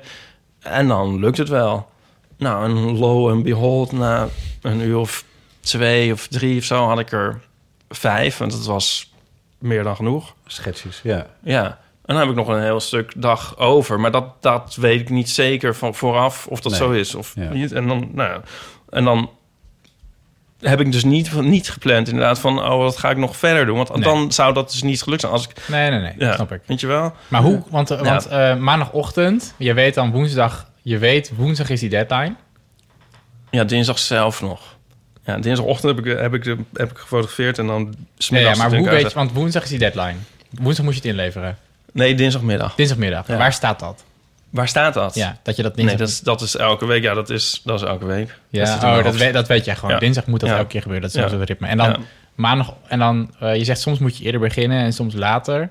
Ja, En dat voel je dan aan. Dus dan de ene week dan denk je... Oh, nu is het... Ja, ik, het, Hoe is bijna, het is bijna een symfonie van deadlines. ik heb nog een andere deadline dinsdagochtend. En die heb, Oh, ik, ja. eh, daar, die heb ik even kijken. Zondag gemaakt. Zondag heb ik ook nog eentje gemaakt voor de deadline. Voor een voor, naar voren geschoven deadline. Die normaal ook op dinsdag is. Maar die is nu drie weken eerder vanwege kerst en zo. En ehm, die dingen zitten gewoon in mijn hoofd. En eh, ja, het is bij wijze van spreken elke dag wel een deadline. Maar ik heb het niet, ehm, ik schrijf dat niet op. Je hebt het niet zwaar ermee. De uitzondering, de uitzonderingen schrijf ik op. En de, de lopende dingen, die, eh, die doe ik. En het is een soort, ehm, ja, het is ook wel een beetje een soort jong leren of zo. Hm. Ja. Maar de de vraag is eigenlijk een beetje... Ja. Omdat je zo schetst. Ehm, eigenlijk doe jij namelijk dit wel. Dat is eigenlijk mijn punt. dus dus mijn, punt, mijn punt is dat jij in je hoofd... heb jij Ja. die dagen geblokkeerd voor Ja. wat belangrijk voor je is. Ja. Dus dit wees je even op grip, ja? Ja, sorry, ja. Ja. Eh, en dus, het, dus Ja. ehm, eh, het is niet zo dat je gewoon per dag... dat het een complete chaos is... en dat je per dag denkt... ja, wat zal ik nu weer eens eh, doen met mijn Nee, leven? nee, maar je weet namelijk niet. al, dit, Ja. is, dit is gewoon een ritme Ja. en daar zit ik in. Ja. En dit is wat ik nodig heb om dat dan te, te, te bereiken. Ja. Ja, botten. Nee, dat betekent niet dat, Nee, dat, betekent niet dat, er nog, betekent niet dat er nog winst te halen is. Nee, want maar, maar, dit, maar, ja. de- maar dit is de, maar de, de... En daarom vind ik het eigenlijk ook juist fascinerend. Want ehm, eh, de vraag is natuurlijk vooral van wat zou je... Stel iemand anders tegen je zegt van ik ben ook... eh, ik wil graag ook doen wat jij doet. Of ik wil ook creatief werk doen. Wat, hoe raad je ze dan aan om, om hun eh, leven of hun week zo in te richten? Want ik krijg die vraag ook best wel vaak Mhm. van juist creatieve mensen. Van nou, hoe kan ik nou ja, niet elke avond in bed liggen en denken... oh, vergeet ik maar niks, weet je wel. Want de grootste angst is dat er iemand belt. Misschien, misschien heb je dat ook wel, dat iemand belt. En zegt, ja, je hebt de hele deadline gemist. Vandaag had het moeten zijn. Ik weet niet of je wel eens zo wakker wordt en je denkt van... eh, maar dat gebeurt Nee, want dat heb ik nooit. dus nog nooit, heb je nog nooit gehad. gehad. Ik weet het nog van twee weken geleden dat je het had. Van mij? Ja. Wat dan? Volgens mij was je twee weken geleden... dat iemand belde. Volgens mij ging dat over dat er inderdaad een verschoven deadline was. Dus niet in, die niet in je ritme zat. Je kunt je niet herinneren. Ja, ik weet eigenlijk vrijwel zeker dat het aan de hand was. Misschien is het ook wel wat langer geleden. Ja, Wat, doet, wat, doet hij, wat doet hij dan? Ik weet en denk wat je. Ik denk dat ik weet wat je bedoelt. Weet je wat ik irritant vind? Als, als je dit bedoelt. Maar weet je, wat, wat je ook moet bedenken... is dat ik natuurlijk naar jou he- heet het heel erg overdrijven... en heel dramatisch doe. Wat ik dan natuurlijk naar hierna niet meer mag doen. van de Dat ik, hyperbole. dat ik dat wel leuk vind. Nee, weet je wat ik Oh, ja. irritant vind? Ja. Ik weet bij, bij bladen en zo... die hebben dan een soort productieschema. Oh ja. En dan weet je wanneer de deadline is. Hm. Ik bedoel, je, je hebt een deadline. Maar bij sommige bladen hebben dus een bizar naar voren geschoven deadline. En als je eenmaal erachter komt van... oh, als we één keer hebben gezegd... het kan ook nog wel een weekje later of twee. En soms kan het zelfs vier, vier weken later. En dan wordt het lastig voor mij. Hmm. En daar, met die heb ik wel eens een probleem. Ja, grappig. Ja, en ik zit te denken... Ja, want dan kan je tegen heel gekke dingen aanlopen. Je merkt het bijvoorbeeld als je een eh WeTransfer stuurt of zo... die dan gewoon verloopt. En dan heb je hard zitten werken voor je deadline... en dan verloopt de WeTransfer. Dan denk je, oké, en dan is het niet eens op het moment dat die verlopen is... maar dan nog twee weken later van... oh, kan je die nog eens opsturen? Ja. Weet je wel? Of je stuurt iets op en dan vier weken later is het van... oh, eh, er staat ik word met DT quotenon, maar bij wijze van spreken. En dan denk je van, oké, maar dus er waren nog vier weken speling. En die dingen er zijn eigenlijk twee opdrachtgevers van waar ik weet dat dit is. En daar, die fucken me wel eens up. Want dan denk ik van, ja, volgens mij kan dit nog wel. Hmm. Dus ik, maar ik vind het dan leuk om te zeggen van... oh, dat make, die deadline was al anderhalf week geleden. Wat ik dan waarschijnlijk heb gezegd. Want Ik weet, ik dan van... ja, maar dat is eigenlijk niet de deadline. Mm. Dat is alleen maar de, een, hun schemaatje. Nee, het was, het was echt dat je er een vergeten was.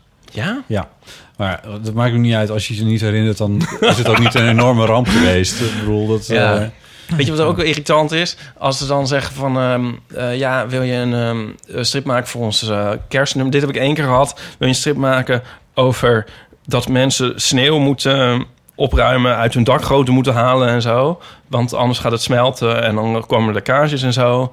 De deadline is 27 juli. ja. ja. Echt serieus. Ja. En dan denk wat? En dan moet je nog... Nou, oké, Snowworld. als overdreven Snowworld. juli. Maar ja... ja, precies. Ehm, Ja, ja, ja, oké. Eh, maar- we, dwalen af. Ja, maar oké, Ja. maar dan... Dus jij krijgt Ja, ik heb van, het al een beetje in me. Ja, maar jij krijgt, eh, jij krijgt van Botten de, de, de tips en die blijft dat maar herhalen. En, dan, en jij gaat dan in een soort van, eh, eh, soort van stand van dit, is, dit, is, dit, dit kan ik al of dit hoef ik Ja. niet. Dus af, alsjeblieft.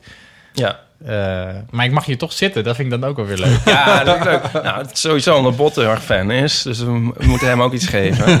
nou, maar waar ik wel benieuwd naar ben, is... Ja. is ehm, eh, jij, zal dit, jij gaat het niet lezen, denk ik, of wel? Jij denkt niet van, eh, ik ga toch eens kijken.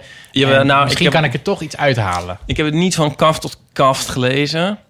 Maar wel een beetje. Ja.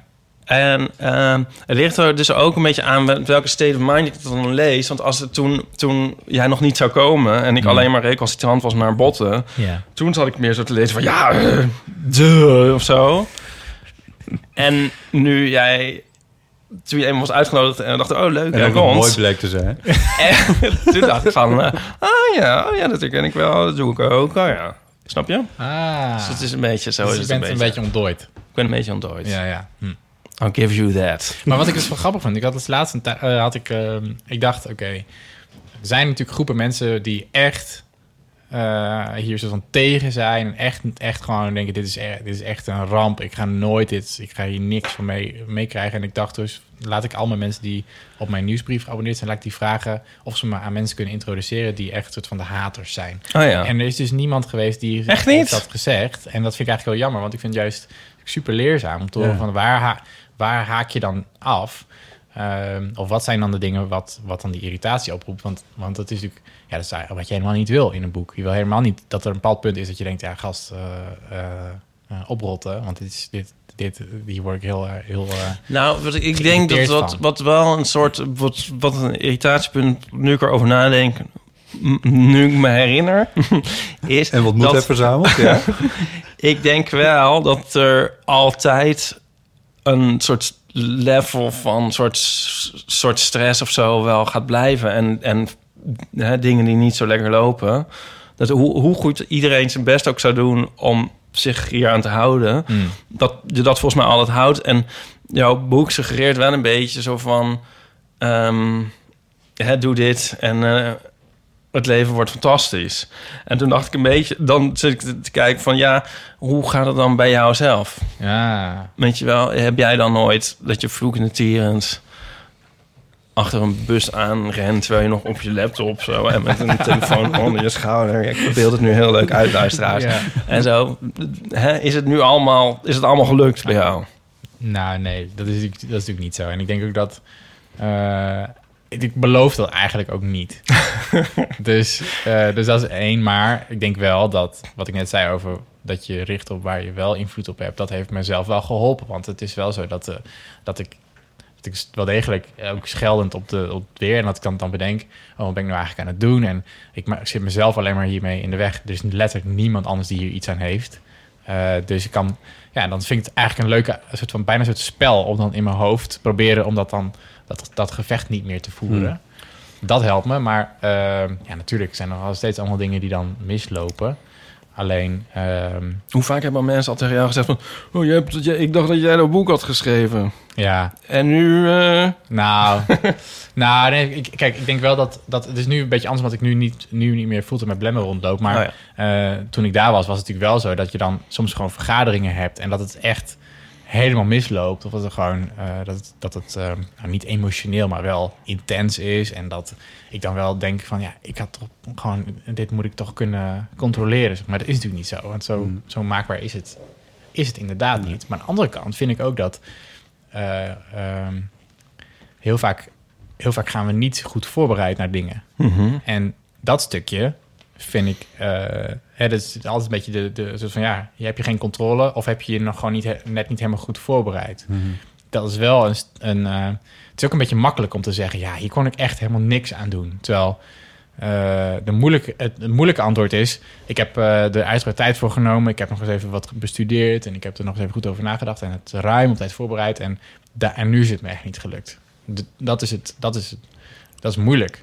Makkelijk is om te zeggen, ja, het regende en eh, het, het liep allemaal in de soep en eh, ja, het is Ja. niet gelukt. Schuld buiten jezelf. En iedereen zegt dan ook, ja, oh ja, dat is oké. Want het is inderdaad eh, niet jouw, jouw fout. Ja. Snap je? Dus dat is wel... ehm, ja, dat, dat, ik vind het leuk om daar het dan over te hebben. Van wat is, nou de, wat is hier nou echt misgegaan? Ligt het echt aan de omstandigheden... of had je, het ook had je er ook zelf iets aan kunnen doen? Nou, en heel vaak is het toch wel iets Ja. wat je aan kan doen. Ja. Ik zit ook te denken nou, van ehm, hoe dat is dan. Want je, eigenlijk ben, je- wil een soort controle hebben. Als ik het, mag ik het zo samenvatten een beetje.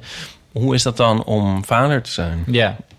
Ja, het is de ultieme, de ultieme oefening eh, In chaos. in chaos. Maar tegelijk is het ook zo dat... ehm, ehm, en dat mensen zeggen dan dat van ja, als je dan alles in je agenda zet... en er, komt, er gebeurt iets onverwachts...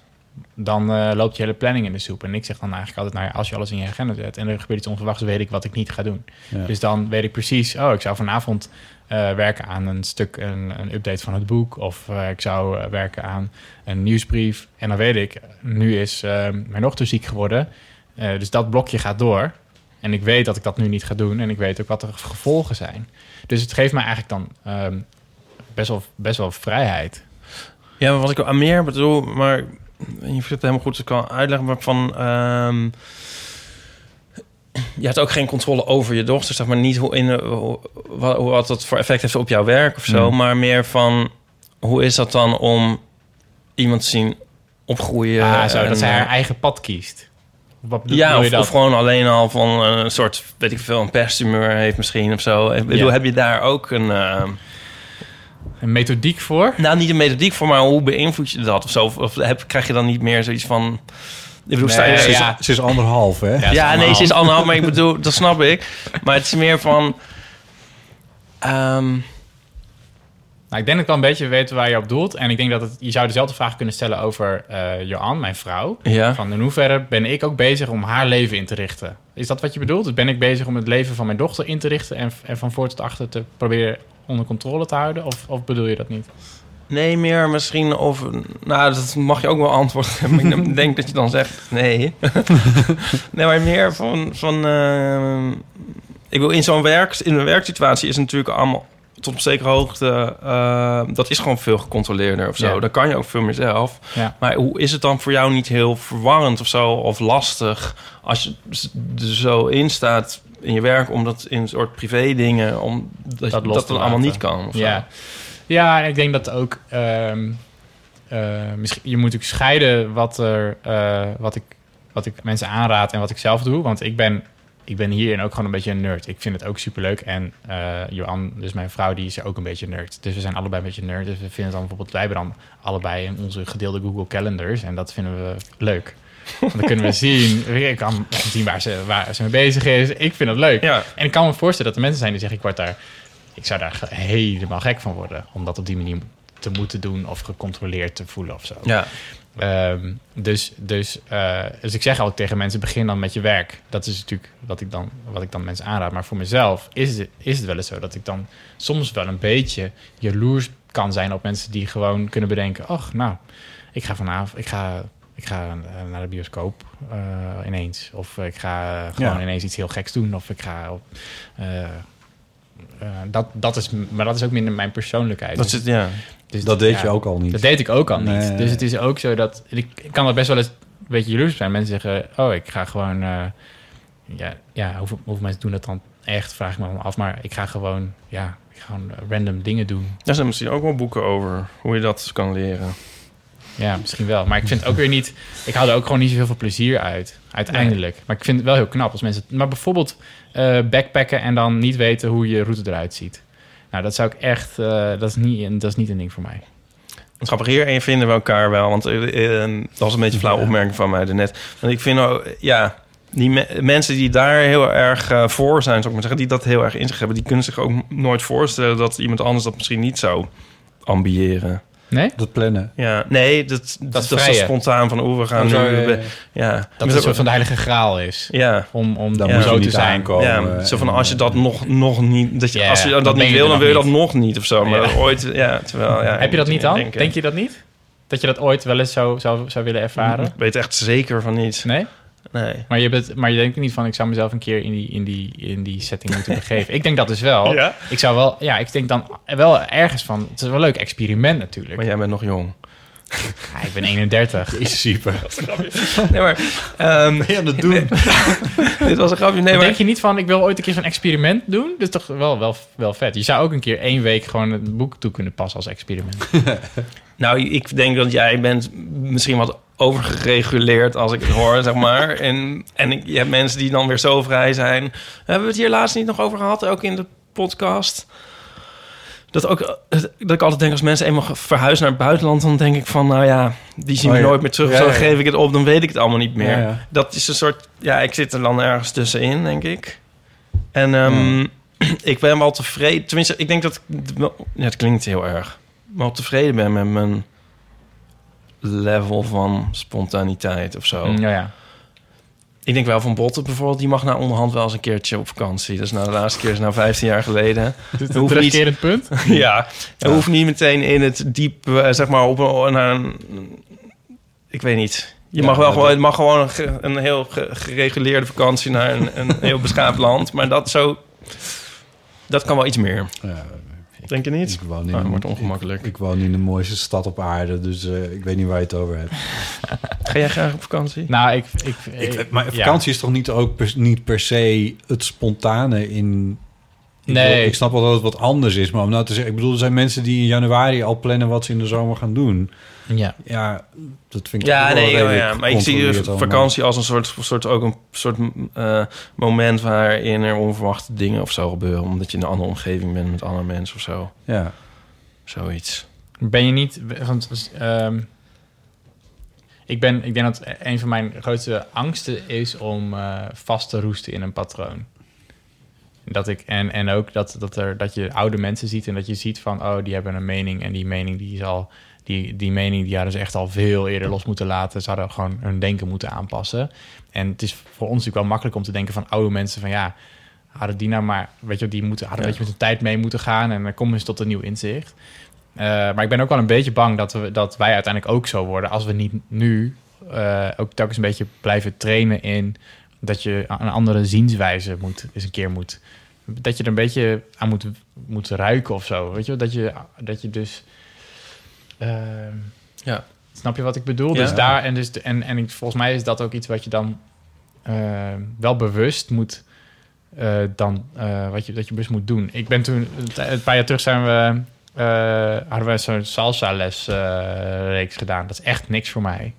Ehm, want dan moet je ook met allemaal verschillende mensen dansen en zo. Ja. Dat vond ik echt, echt heel eng.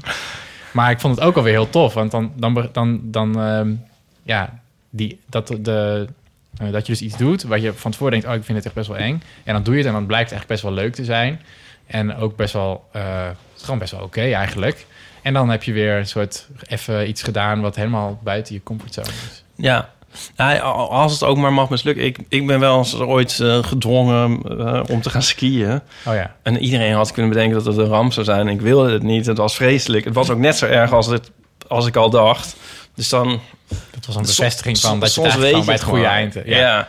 En ehm, de laatste keer was denk ik dat ik naar die yogales ging met eh, Joe. Oh ja. Toen zei hij Hot van- yoga, toch? Hot yoga. Ja, notabene. Nou, Een soort, soort combinatie tussen sauna en... eh, ik ben ook wel iets... Nou ja, ik weet niet wat ik er toen over zei. Was dat buiten je comfortzone? Ja, een beetje. Ja, ja, een beetje. Maar mijn comfortzone is ook wat opgerekt. Vroeger was ik denk ik heel eh, st- st- st- ja, rigide of zo. Vind, Dus- je, vind je dat je vaak buiten je comfortzone gaat? Nou, vaak. Ik zie dus niet dat daar... eh, eh, mijn hele punt is dat ik niet dat per se zo noodzakelijk vind. Ik denk dat het dus wel noodzakelijk is. Ja. Maar word jij niet ook, zo Ipe, nu, nu we het over jou hebben, word je niet door je werk ook... eh, Met dit hele boek waar ik aan Nou, werk... dat boek in ieder een, geval. een vreselijke je hebt excursie op de hoogste, buiten mijn de hoogste duikplank van, de, van het zwembad in, eh, wat was ik weer? Gestaan. Je hebt gestaan, nee ja, fair enough, je bent er niet afgesprongen, maar het is 10 meter, dat is ook niet niks. Ja. Nee, maar ik bedoel... We hebben het hier, hebben we het hier nou wel eens over gehad? Over comfortzone, zone, zone Gaat het en over nooit het- over in deel van amateur. Nee, maar ik bedoel over, ja, is dat nou zo wenselijk? Om dat te hebben. Het is ook een groot net goed om vanaf. ehm eh, gnotisch seauton. Dat klinkt best heel erg Thierry Baudet als je dat zegt. Ja. Ehm, het is ook een soort wel iets waard als je jezelf kent of zo. Ja. Ik bedoel, je moet niet vanaf je vierde al niet meer uit je comfortzone komen. Maar hoe oud ben jij? Vijf. 45 wou ik zeggen. Hoe oud ben ik ook weer? Drie. Ik ga het niet zeggen. Ik- Dat is een normale vraag. Drie keer. Wacht, echt absoluut niet. Dan moet je even knippen. Was dat enorm? Enorm. Ja, nee, dat is het is ding. geheim. Is het een ding? Oh, sorry. Mag dus. niet vragen. We zeggen, ja, ik krijg geen antwoord. Maar het punt is, eh, nee, maar, het punt, eh, maar, maar het punt is dan van, jij zegt dan eigenlijk van, nou, dat, dat- ik heb dat al genoeg gedaan. Genoeg buiten mijn comfortzone. Ja, dat klinkt, dat klinkt verkeerd, hè? Het ligt eraan een beetje... maar- Ja, het klinkt wel een beetje verkeerd, maar... In het kader van wat jij schetst, van, nou maar als je dan zo'n geregeld leven hebt en je houdt van houvast, Ja. eh, grip zo je wil, eh, en, en jij hebt een angst dat als jij eh, straks een keer 60, 70 bent, dat je dan zo vastgeroest zit als die mensen waar je nu een hekel aan hebt, eh, dan is dit een gevaar, ja. Ja. Ja, maar je zou het ook anders, je zou er nog positiever kunnen zien. Dus de, in, eh, vanuit Maar, de, maar wacht even, want jij bent uit Blendel gestapt. Je bent gaan freelancen. ja, Dat, dat lijkt me ook wel een stap buiten een comfortzone. het is hartstikke eng. Ja, Dus, het, dus het, er is... eh, want je zat bij een succesvol bedrijf... Ja. internationaal eh, bezig was onderhand... eh, waar enorm veel aan de hand was... wat geleid wordt door een interessant type... Wat, wat zich in de media begeeft. ja. Ja, nee, maar... Alle liefde, alle liefde voor Alexander. Ja, nee, maar de, ja, helemaal eens. En ik denk ook dat... dat eh, eh, maar ik heb wel ook gezien dan bij mezelf... dat elke keer als ik, al, elke keer als ik op het punt kom... dat ik denk, oh, dit is echt best wel eng... en moet ik dit eigenlijk wel doen? Dat is eigenlijk wel altijd heel interessant. Er komt altijd Om wel dan iets, wel te ja, doen. om er dan wel iets... of in ieder geval iets mee te doen. Om het te Mhm. verkennen en eh, om te kijken van wat gebeurt er dan. En als je dus... ehm, eh, ja, dus, dus ik, ik, ik, ben helemaal, ik ben juist niet... in ieder geval, dat, poog ik niet... zeg maar dat, je, dat alles heel veilig en eh, in- ingekaderd zo, zo moet zijn. Maar wat ik, wat ik hoop over te brengen... is dat op het moment dat je de normale dingen... dingen die allemaal moeten gebeuren... als je daar helemaal op kan vertrouwen dat het goed gaat... dan ontstaat er dan de ruimte om na te denken over... wat wil ik nou... wat zou ik nou daarna willen? En wat zijn dan de... hoe kan ik... eh, nou, letterlijk dus grote dromen. En wat zijn, wat zijn dan de dingen waar je van denkt... ja, holy shit, dat zou ik echt nog een keer willen doen. Daar heb je ook een hele dag voor ingericht. Ik weet niet of dat Ja. nu al was. Dat was ergens deze dagen. Maar Dat is eh, 27 december. dat, oh, oké. over een Dat kan oh. Wat een interessante datum. Dat is dus over een maand. Ja. Ja. Eh, interessant omdat het echt midden tussen kerst en eh oud en nieuw. Ja, vond ik ook verbazingwekkend. Maar ik had dus Ja. een datumprikker uitgestuurd. En er waren honderd mensen die hadden gezegd... ik kan wel op die dag. Dus dacht ik, nou, laat ik maar organiseren. Ik kan tweede kerstdag. Derde kerstdag is dit. Nou ja, oké. Ja, Ja, en, ja. De, en ik had dus 100 kaarten en die zijn allemaal al uitverkocht. Maar wat Dus- gebeurt daar? Want dat is een jaarplannersdag. Ja, dus nou, eh, een van de hoofdstukken in het boek is eh, een jaarplan maken. En eigenlijk op die dag gaan we niet veel anders doen dan dat. Dus het is gewoon, iedereen gaat zitten. En eh, de ochtend is een beetje ingericht als moment om terug te blikken. Dus iedereen gaat voor zichzelf gewoon aan een bureautje zitten met zijn eigen computer of zijn schrijfblokje of wat dan ook. En dan Oh, echt? Dus het is niet eens dat er een podium is met microfoons en weet ik Nee, veel wat allemaal. Nee, ik, ik doe wel even een praatje aan het begin of zo, maar dat Ja. is het dan. En iedereen gaat in principe gewoon zelf aan de slag. Maar het punt is, eh, heel veel mensen zeggen... ik wil wel een keer echt even die tijd nemen... maar de Ja. tijd die neem je niet. Want dan Nee. denk je, er komt iets tussendoor... dan moet je nog stofzuigen of je konijn eh hok verschonen. Of ik weet ik veel. En dan, Ja. Dus ik dacht, nou, als we dat dan op een dag doen... en mensen komen dan, dan, dan, dan naartoe... Dan is dat je dan taak. is dat je taak. Ga je dat doen? Is je werk dan die dag. Dus, eh, dus dat gaan we dan doen. Ja. Daar heb ik heel veel zin in. Dus gaan we dan terugblikken. En, en de terugblik is eigenlijk het allerleukst. eh, vind ik zelf. Want dan, ehm, ja, dan ga je opsommen wat je in het afgelopen jaar allemaal hebt gedaan. Dat blijkt altijd veel meer te zijn dan je dacht. Dat is heel leuk. Ja, zeker. Le- leuk initiatief. Wij, wij hebben ook zoiets eraan zitten te komen. Oh, Ja.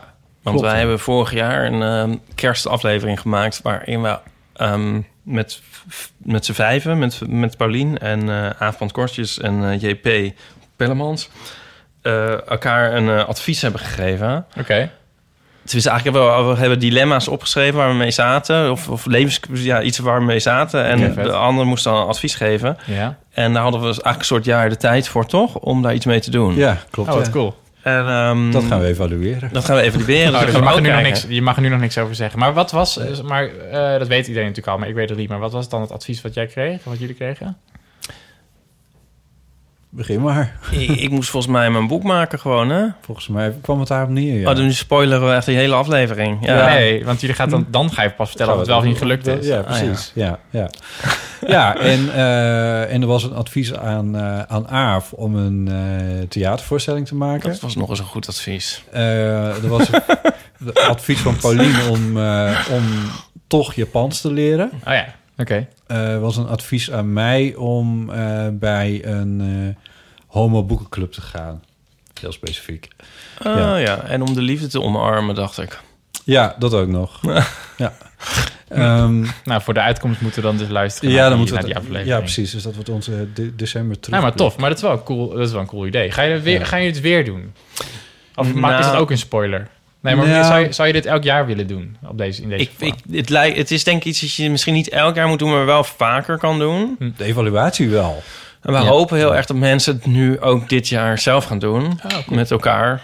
Hebben we dat eigenlijk gezegd? Dat we dat, maar dat, Nee, dat hopen en denken we. Ik sluit me er volledig bij aan. Ja. Want, ehm, ja, want volgens mij is het, is het... Het heeft ons wel best wel wat gebracht eigenlijk. ja. Maar misschien een jaar meteen daarna is het weer wat snel. Nou ja, in- met het Leuk. idee van een jaarplanning. Ja. Ja. Ik niet, het lijkt me eigenlijk wel een gezellige dag als ik het zo hoor. Dat denk ik ook. Ik denk het hartstikke leuk is. Ja. Ja, eh, ja dat denk ik ook. En ik... En ik eh, Ja, heb je heel Pakhuis de Zwijger of zo afgehuurd? Nee, of nee eh? ik, ik kreeg net vandaag een bevestiging dat we een, een van de vloeren in het pand waar Blendel ook zit in Utrecht kunnen gebruiken. Oh. Dus niet het, kantoor van Utrecht, maar daarboven. Oh, en daar zijn allemaal werkplekken en daar kan, kan ik gewoon gebruik van. Nou, is dat leuk? Kun je hem daar nog voor aanmelden? Ja, het is vol? dus vol. Oh, Ja. 100 is maar heel weinig. Je hebt het, het hele, een heel leger aan volgers. Je Ja. had al een Ziggo Dome kunnen pakken. ja, maar... Vol bureautjes en eh, laptopjes. Ja, alleen het is echt wel weer een evenement organiseren. Ik kom nu ook alweer achter. Dat is, want ik ben dan ook met een cateraar aan het overleggen. Zo allemaal Ah, gedoe. ja. Het is ja, echt best wel veel gedoe. Ja. En ik heb niet een heel eh, team van mensen die dat, allemaal, dat dan weer allemaal voor mij kan regelen. Ja, Nee, dat nee. zou ik dan moeten doen. Moeten we, nu nog, ja, moeten we nog heel even terug naar die comfort zo- zo- zone? Ik kan het Ik nooit uitspreken. wel- Comfort comfort zone wil ik elke keer zeggen. Waarom ik zeg gewoon zo comfort zone. priemend Omdat naar mij? ik bij- wijs nu prima naar jou, omdat jij eh, een beetje een soort eh, van de domme houdt. Ja, Terwijl, ehm, eh, hoe kijk jij daar eigenlijk te gaan? Ja. een, rol, een rol die ik me graag laat aanleunen. Beetje van de domme houden. Comfortzone, hoe ik me daarover... over... Ja, nee, ja, god. eh, ik zit de hele tijd eh, eh, eh, God en Jezus en, en kut te roepen de hele is tijd. dat zo? Ik heb begrepen dat jij uit een vrij gelovig ja. nest komt. Ja, Mag ik dit soort dingen eigenlijk wel zeggen? nou, je, mag, je mag voor mij zeggen wat je wil. Maar jij zou het zelf niet doen. Ik zou dat zelf niet doen, nee. Nee, Nee. Maar, dat, maar ik zou ook niet zo snel heel grof schelden. nee. Want, je, je bent opgegroeid in, in, of in de Ja, buurt van goed, Assen? hè, dit? Belachelijk. dit is toch wel... Ja, dit is wel goed. We kunnen dit ook wel, ik ben hier ook wel benieuwd naar. Ik Dus ik onthoud wel en dan komen ja, we daarna dan wel weer ja, op terug. pak hem even terug. In de buurt van Assen, In toch? Assen. Assen zelf. Ja, Ja. in Assen. Het Ja. mooie Drentse hoofd, eh, de hoofdstad van Drenthe. En je, je speelt ook een instrument? Ik ging nou hoofdkantoor zeggen. Ik dat? Hoofdkantoor van de hoofdkantoor van Drenthe. Ja. Ik heb inderdaad, ik ben, eh, ja, ik ben ik, allerlei instrumenten gespeeld, maar eh, het meeste heb ik gedrumd. Alleen nu niet meer. Nee? Nee, ja. Ik speelde dus altijd Het kindje in, van in, anderhalf. ja, en in Amsterdam in een Ja, huis. nee, dat met, eh, nee, dat, eh, Dan moet je ruimtes gaan huren, inderdaad. Precies, en zo fanatiek was ik ook weer niet. Maar ik heb best wel een aantal jaren in allerlei eh eh, kerkbandjes en zo, allerlei dingen gespeeld. Ja, Dus dat is superleuk. ja. Ja. Maar dat doe je nu dus niet. Dat doe ik nu niet meer, nee. Want wa- ik had wel echt een groep mensen met wie ik dat deed. En, ehm, ja, dan, en ik ga nu ook niet actief meer naar een kerk. Dus dat Nee? is ook een ding. Nee. Maar noem je jezelf nog wel gelovig? Ehm, nou, ik zou, ja, dat, eh, ik denk dat ik nu eerder zou zeggen, want ik ben hier, nou goed, ik ben hier best wel eh, intensief mee bezig, eigenlijk met het, met het onderwerp, omdat, eh, nou, omdat ik wel uit een gelovig ge- gezin kom en dat het voor mijn ouders en voor mijn vrienden en familie een heel belangrijk onderwerp is en ook voor mij was.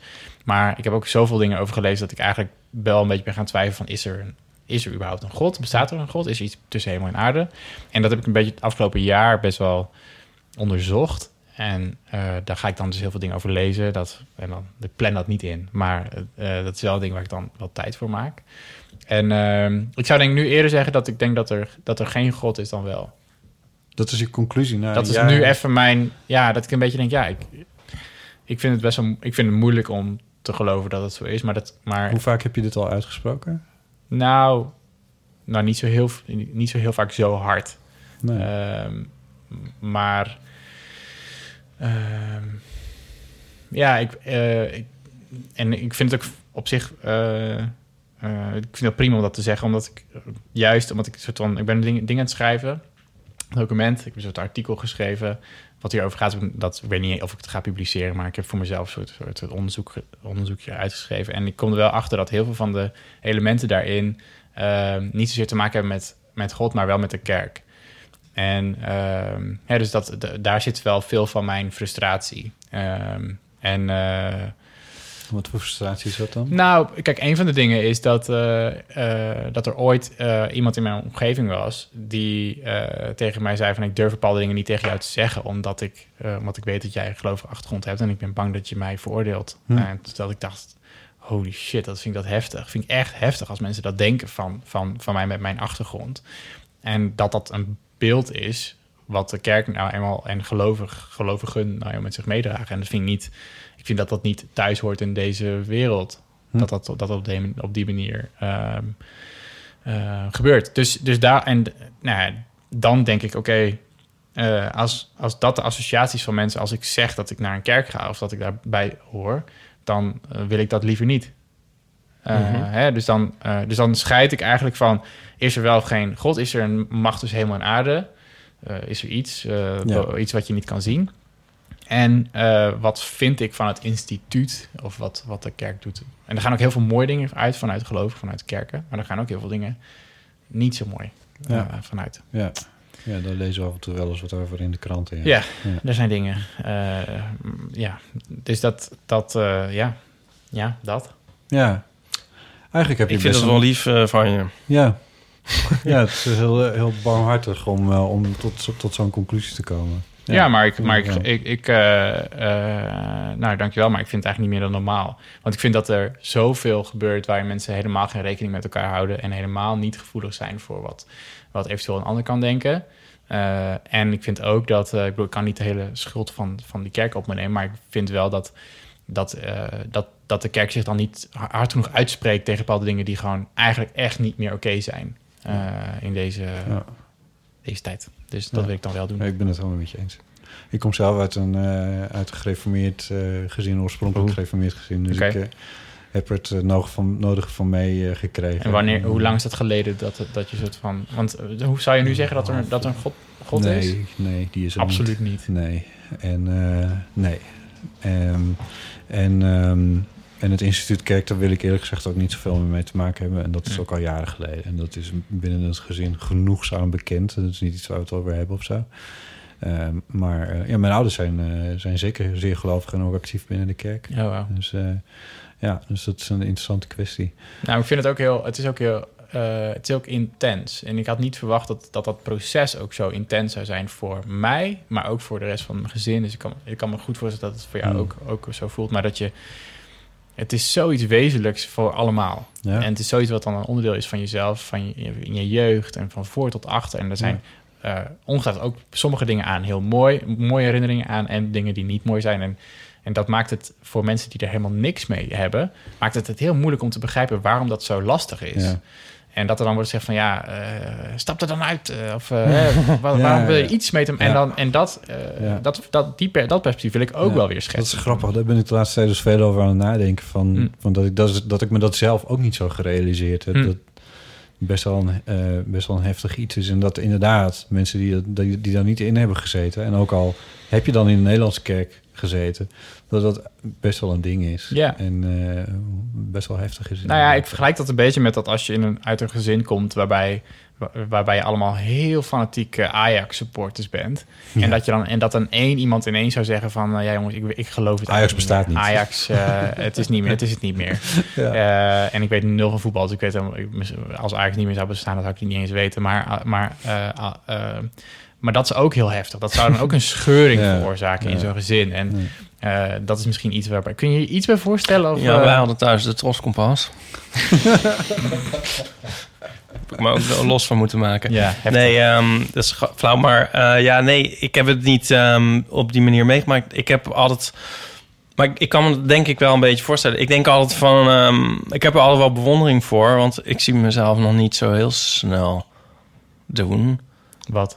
Ehm, dus nou, me zo eh, losmaken van mijn eh, verleden en familie, Oh, ja. familie en alles. Dus dat, ja. Ik ken ook een jongen die was Jehovah's getuige. En dat, dat vind ik nog het meest extreme voorbeeld. Daar heb ik altijd heel veel bewondering voor dat hij daar eh, van af is gekomen, Ja. zeg maar. Mm. Ja, ja nee, dat is ook wel vrij sectarisch Mm. eh, bijna. Ja. Maar voor, Maar- voor jou is het ook... Rick, Maar- be- sorry. ja, nee, maar dit is nog heel eigenlijk ver- vers, dus... Dat zou ik zeggen. Ja. Het is een, wel een heftig jaar voor jou geweest. Ja, dat is, nou ja, dat is het denk ik ook wel. Maar Binnen- aan de andere kant, Blendel moest je heel veel... Toen je daar nog werkte, moest je heel veel loslaten. Want Ja. die organisatie heeft ongeveer de kern van zijn bestaan eh, overhoop gegooid. ja, daar was ik ook wel een van de mede-veroorzakers van. Dus dat was... Nou ja, wat ik van Alexander begrijp is dat het ook niet anders kon. De, de, Ja, de, de micropayments maar zijn limieten hadden en de organisatie moest verder. Dus die Ja. abonnementen, et cetera. Nou, een heel lo- los verhaal, maar dat was, dat was een ding. Ja, Toen ben je die, heb je die organisatie verlaten. Ondertussen heb je ook eh, de kerk verlaten. Of misschien Ja. zelfs je geloof verlaten. ja. Nou, dit speelt ik al veel langer. Ik denk dat... Ik woon nu een jaar of zeven, denk ik, in Amsterdam. En eh, sinds die tijd was dit al wel een soort van in, in flux. Want je, het is niet wat je vanaf de ene op de andere dag denkt... Oh, maar, je, Nee. maar ik heb allerlei dingen... Ge, ik heb gewoon heel veel kerken bezocht en allerlei mensen gesproken en ontmoet. En eh, ik ga wel bijvoorbeeld twee keer per jaar naar een klooster. Hey, Ja. oh.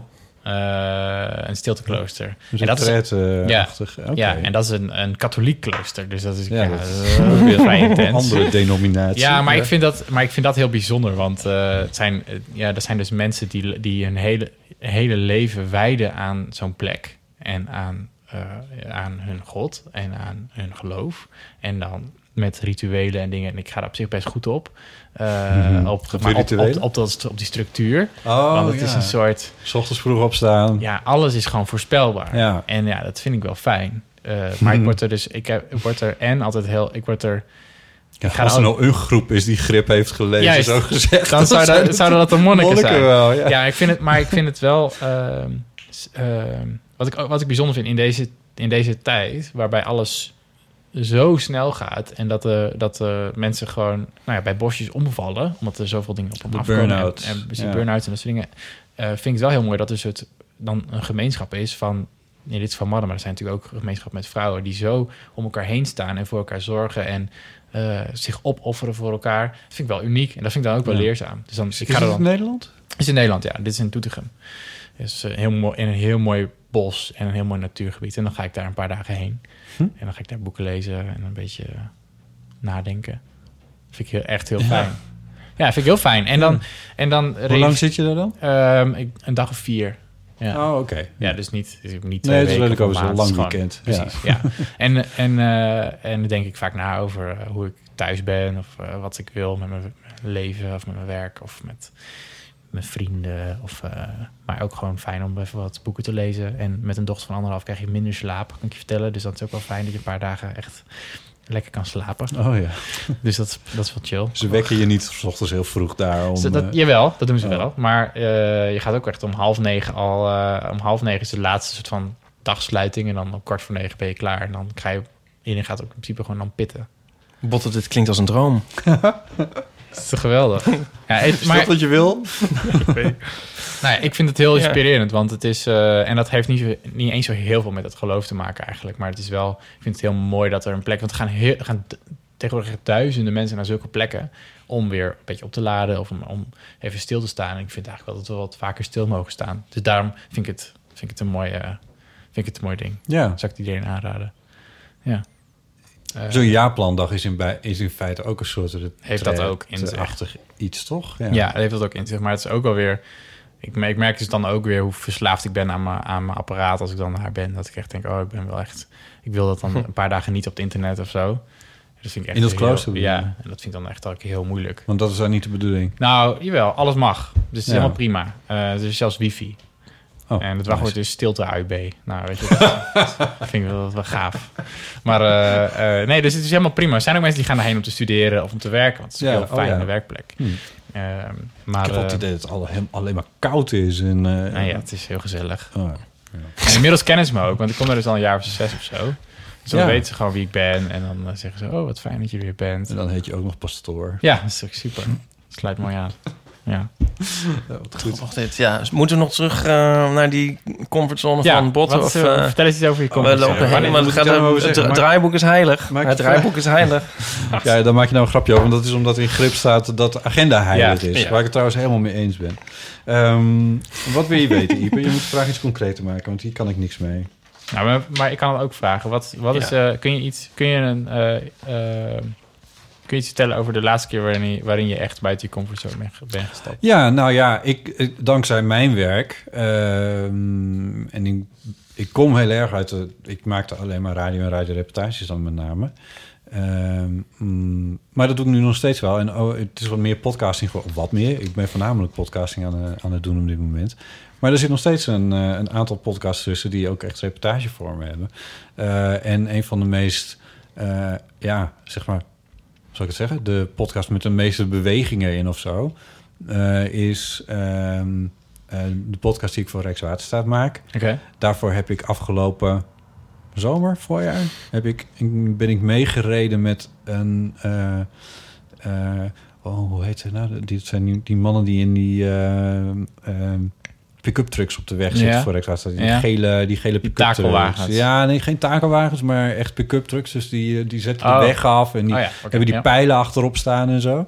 Ja. En die, eh, die gaan echt op, gaaf. op, eh, op alarmmeldingen af. En dat bedoel ik dus echt eh, spoedmeldingen met... En er was dus... dat was ook de bedoeling, dat ik een keer mee zou gaan.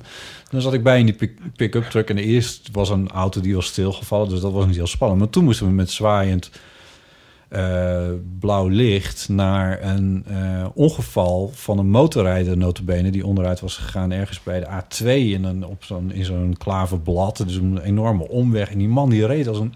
Ja, goed, het was ook zijn Ja. taak om zo snel mogelijk daar Ja. naartoe. Ja. Dat was wel vrij exciting. En dat zijn geen dingen die ik in het dagelijks leven nou heel erg vaak doe. Dat was wel redelijk buiten mijn comfortzone, zal ik maar zeggen. Maar dat is ook dat je dat eng vindt. Dat vond ik wel eng, ja. Even eng. Ja, dat vond ik wel even eng. Eh, ik was in die zin ook dat ik blij was dat toen dat voorbij was. Ehm, maar ehm, Maar wat we eigenlijk bedoelen is wanneer je nou een keer een pil neemt. nee, nee. Flauw. Ja, Eh, ja. Dat soort dingen, zeg maar...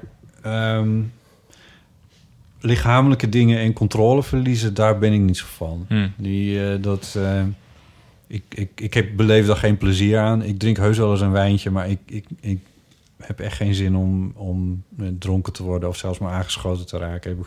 Dat doet mij niks. Nou ja. en, eh, en ik vind het vervelend. Ik vind het vervelend om geen controle te hebben. Ja. Eh, en dat geldt voor naast iemand zitten in de auto, vind ik bijna al vervelend. Maar dat geldt Ja, zeker voor alcohol. En, en daarom ben ik ook geen, Ook geen drugs. liefhebber van drugs. Nee, dat, dat spreekt me. Het trekt me echt, echt oprecht, trekt me daar niks in aan. Hmm. En ik begrijp heel goed dat het voor anderen onbegrijpelijk is. Maar Sessa. Ik las toen dat, eh, dat boek eh, How to Change Your Mind van Michael Pollan. Die heeft een boek geschreven over de, de, een beetje geschiedenis van, ehm, eh, van nou, niet alle drugs, maar Hmm. van psychedelics. En die, Oh, die ja. zegt dan eigenlijk Dat van... is een spannende geschiedenis inderdaad. ja, ja. en die zegt dan eigenlijk van... ehm, LSD in het leger, dat soort dingen. Precies, ja. En hij zegt er eigenlijk van, nou, stel dat er een, een luikje is in je, in je hoofd. En dat luikje, dat kun je, daar zit een hele wereld achter die je Mm. niet kent. En dat luikje kun je open doen. Er is namelijk een, er is een, een, een middeltje wat je kan gebruiken. En dan kan dat luikje open.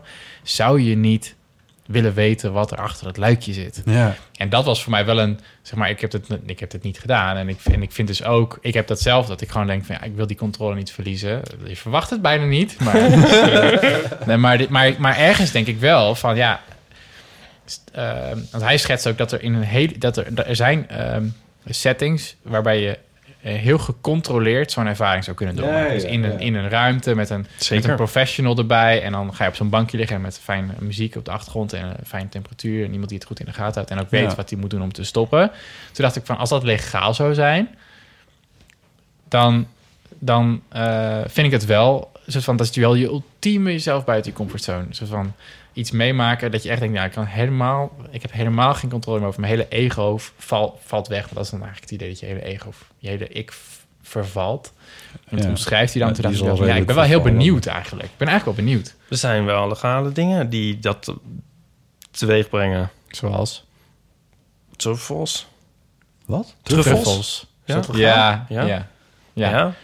En ehm, dat, ja, daar stand ik ook een beetje van te kijken. Dat die blijkbaar legaal zijn. Want het was eigenlijk de heftigste Is dat niet wat ik heb gehad. In plaats van legaal, ja.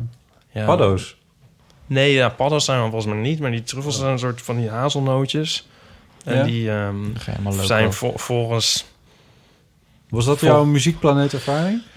Nee, dat was... eh, Oh, ja, ja. moet ik het nou allemaal weer uit, uitmeten? sorry. Ja. Maar die eh, truffels lijken daar heel erg op. Maar die zijn dus bij mij weten legaal. Nou ja, die kan je in ieder geval... Die hangen gewoon... Ja, die kun je gewoon zomaar kopen. Die, hoe heet dat Die daar? Die, hangen gewoon aan ene, de boom. een- die ene straat. Nou ja, wat grappig daarvan vind ik... dat het een soort natuurlijk middel is. Waar niet, e- want je hebt natuurlijk heel veel gesynthetiseerde dingen. Ja, alcohol is ook een natuurlijk middel. Ja. En dat pleit daar toch ook op, op een bepaalde manier voor. Maar in ieder geval... ehm, weet ik niet. is Er er is eh, ook veel, de slangengif is ook een natuurlijk middel. Ik pleit dat, dat, dat zou je toch ook niet tot je moeten nemen. Nee, ja. Ja, Nou, nee, nee, ja, nou, maar er is een... wel een beetje af van we dwalen nu een beetje af. Nou, weet ik niet. Want er is... Ik denk dat als je... Ja, nou ben ik helemaal de expert, maar... ehm, ik heb het idee dat de werking... Dat, dat, dus de, dat dat zich ook vertaalt naar de werking. En, ehm, Oh zo, oké. ja, en Ja. het lijkt me wel een, eh, lijkt me een aanrader voor jou.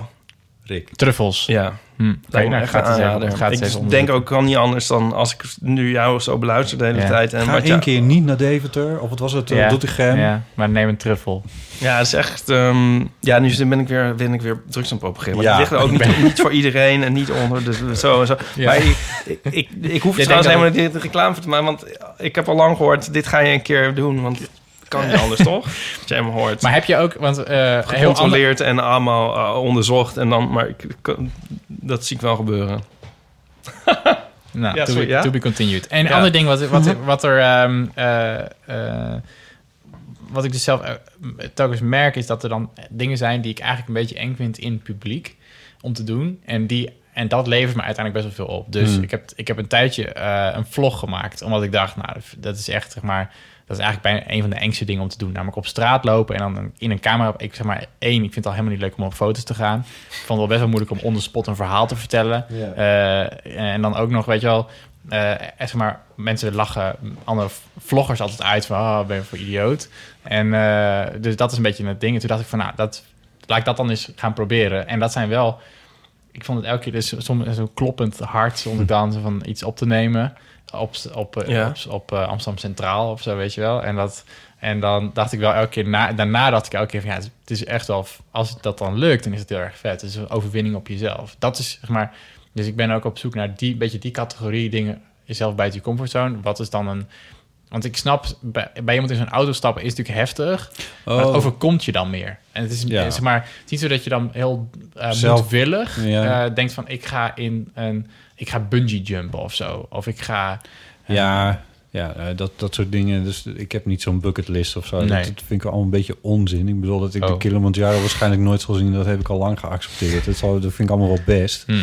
Nee, maar eh, ik snap wel wat je bedoelt. Ehm, Jullie lijken Maar- er wel, maar ook weer helemaal niet op elkaar. zou je eh, Ja, maar- bijvoorbeeld voor een, voor een, groot, een grote groep een presentatie geven of zo? ja, maar dat doe ik regelmatig. En dat vind jij, dat is niet buiten je comfortzone? Nou, dat vind ik wel buiten mijn Oké. comfortzone. Ik heb dat. Ik, ik presenteer met, et- met enige regelmaat eh, dingen op podia, eh, vraaggesprekken of eh, dat soort dingen. Ja, ik heb radioprogramma's gepresenteerd. Ja. Ja, ik weet niet, weet je. Ehm, Nee, maar dan is al dat, het- soort shit ja. vind ik eigenlijk best wel buiten mijn comfortzone Oké. treden. Alleen het, het klinkt allemaal zo normaal. De, deze Mm. podcast maken, heel eerlijk gezegd, weer binnenkort trouwens, Ipe, leuk. Volgende week, volgens mij zelfs, vieren we ons eh, vierjarig bestaan. Oh, echt? Ja, is dat niet grappig? Ik heb het idee dat je nog maar net kent. Ja, en, eh, eh, maar ik, ja, het voelt nog steeds als buiten je comfortzone. Oh ja. Oh, Nee, maar dat is, Ja, dus, ik, voor mij is dat Ja, wel... Een, ja. Ik vind het heel spannend wat er met Ja. de eeuw van amateur... Het is niet iets wat geregeld is of zo. Ik doe het allemaal zelf. Dus Ja. Wij gaan nog iets doen buiten onze comfortzone, maar daar kunnen we nog niks over zeggen. ik bedoel... Oh, leuk. Ja, vind ik, eh, vind ik gaaf. hè? Oh, hè? Weet je niet? Ik weet even niet waar je Ik ben even aan het teasen. Nee, maar dat mag ook niet. Nee. Ehm. Oh ja. Kun je dat nou niet ja. weten? Nee, Daar heb ik is- nou Ja. nachten van. Nou ja, bijvoorbeeld, nou, maar dat is dan dus wel eens, of nou ja, hoe kan ik het dan zeggen? Zo, nou ja, goed, dat zien mensen dan vanzelf. Maar bijvoorbeeld, Ipe en ik hebben eh, samen met Paulien trouwens ehm, eh, op Noorderzon gestaan. Noorderzon festival. Ja, je komt uit het noorden, dus je kent het. Eh, een festival in Groningen. Ja. Daar zaten we voor een zaal van 200 man. Moesten wij eh, daar de podcast presenteren. Wat op zich heel fijn is om dat samen met Ipe en Paulien te doen. Want dat, dat, dat is gewoon prettig en dat werkt. En Paulien is natuurlijk helemaal een podium bezig. Dus dat, dat, dat, ja, Ipe die draait zijn hand er eigenlijk ook niet zo voor om. Maar ik ben wel degene die dat dan entameert. Ik ben wel degene die Ja, ja. voordat het begint even voor die zaal gaat staan... om te zeggen van Ja, dames en heren, welkom, et cetera. Ehm, en, en, ik, en ik doe dat on- en het moet. En ik heb het dan weliswaar zelf allemaal bedacht en opgezet en, en geregeld. Maar je moet wel een keer die eerste stap Juist. binnen zo'n tent zetten. En, Ja, ja. en dat is, ja, dat vind ik. Ik vind zelf eerlijk gezegd dat ik nogal wat dingen doe die buiten de comfortzone liggen. Al denken heel veel mensen waarschijnlijk dat een podcast maken voor mij binnen mijn comfortzone Ja, is. zo grappig. Ja, dus het is ook heel... Dat, het punt wat je maakt is eigenlijk... het is heel moeilijk om voor de, voor de buitenwereld... om te oordelen over of iemand wel of niet buiten zijn comfortzone Ja, is. Dat, is wel, dat ja. ben ik ook eigenlijk wel helemaal met je eens. Maar wat ik tegelijk ook zie... is dat heel veel mensen zo... ehm, nou, ik wil niet zeggen gezapig, maar heel veel mensen... Het zijn Ja. ook juist dit soort dingen die, die geven ook kleur, zeg maar. En, dan, en dan, na de tijd denk je, oh, die fuck, dat heb ik gedaan. En dat was echt cool. En, eh, en het was heel eng van tevoren, maar het is toch gelukt. Ja. En ik, eh, als, er, als dat lukt, zeg maar, met eh, voor een paar mensen, door dat in dat boek te zetten, van zoek juist iets meer van die dingetjes op. Want je weet gewoon, dan jullie hebben dat ook ervaren. Ik heb dat ook ervaren. Ik weet hoe dat is, dat je achteraf denkt, dat was echt te gek. Eh, ik heb één keer, zo, één keer een keynote gegeven voor 1500 mensen in, in, in eh, Noorwegen was dat volgens mij. En dat was echt... Oh. En, toen, en dat was echt, eh, ja, dat was echt doodeng, maar ook heel vet. Ja. En dan nu zou ik, nu, nu zou ik denken, ja, ga ik dat, als iemand dat nu zou vragen, zou ik denken, nou, even een paar keer over nadenken of dat weer zou doen. Ja. Maar dat was, ja. Maar mensen bewegen daar niet zo naartoe. En ik hoop juist, dat zou, dat zou ik mensen in aanmoedigen, van zoek dat juist op, want het levert, het levert zoveel op. Heb je al in de slimste mens gezeten of niet? Nee. Oh, Dat lijkt me ook heel eng. dat is echt heel eng. Wat ik nog wou- daarover nog wou zeggen is dat dat, dat zo mooi weer aansluit bij wat Marian Donner Ah, leuk. zegt, volgens mij. Ja. Dus ik, dat, volgens mij zei ik dat vorige week ook al, maar er zitten best wel veel aanknopingspunten Hmm. tussen jullie boeken, Hmm. ondanks alles. Hmm. Dus dat vind ik wel leuk. Dat is leuk. Nou, Hey, ehm, leuk. er is nog één belangrijk ding wat we in ieder geval moeten doen. Oké. En dat is de egelrubriek eh van Ipe. Daar hebben we ook een, Laten we even naar de egelrubriek. Een, een jingle bij.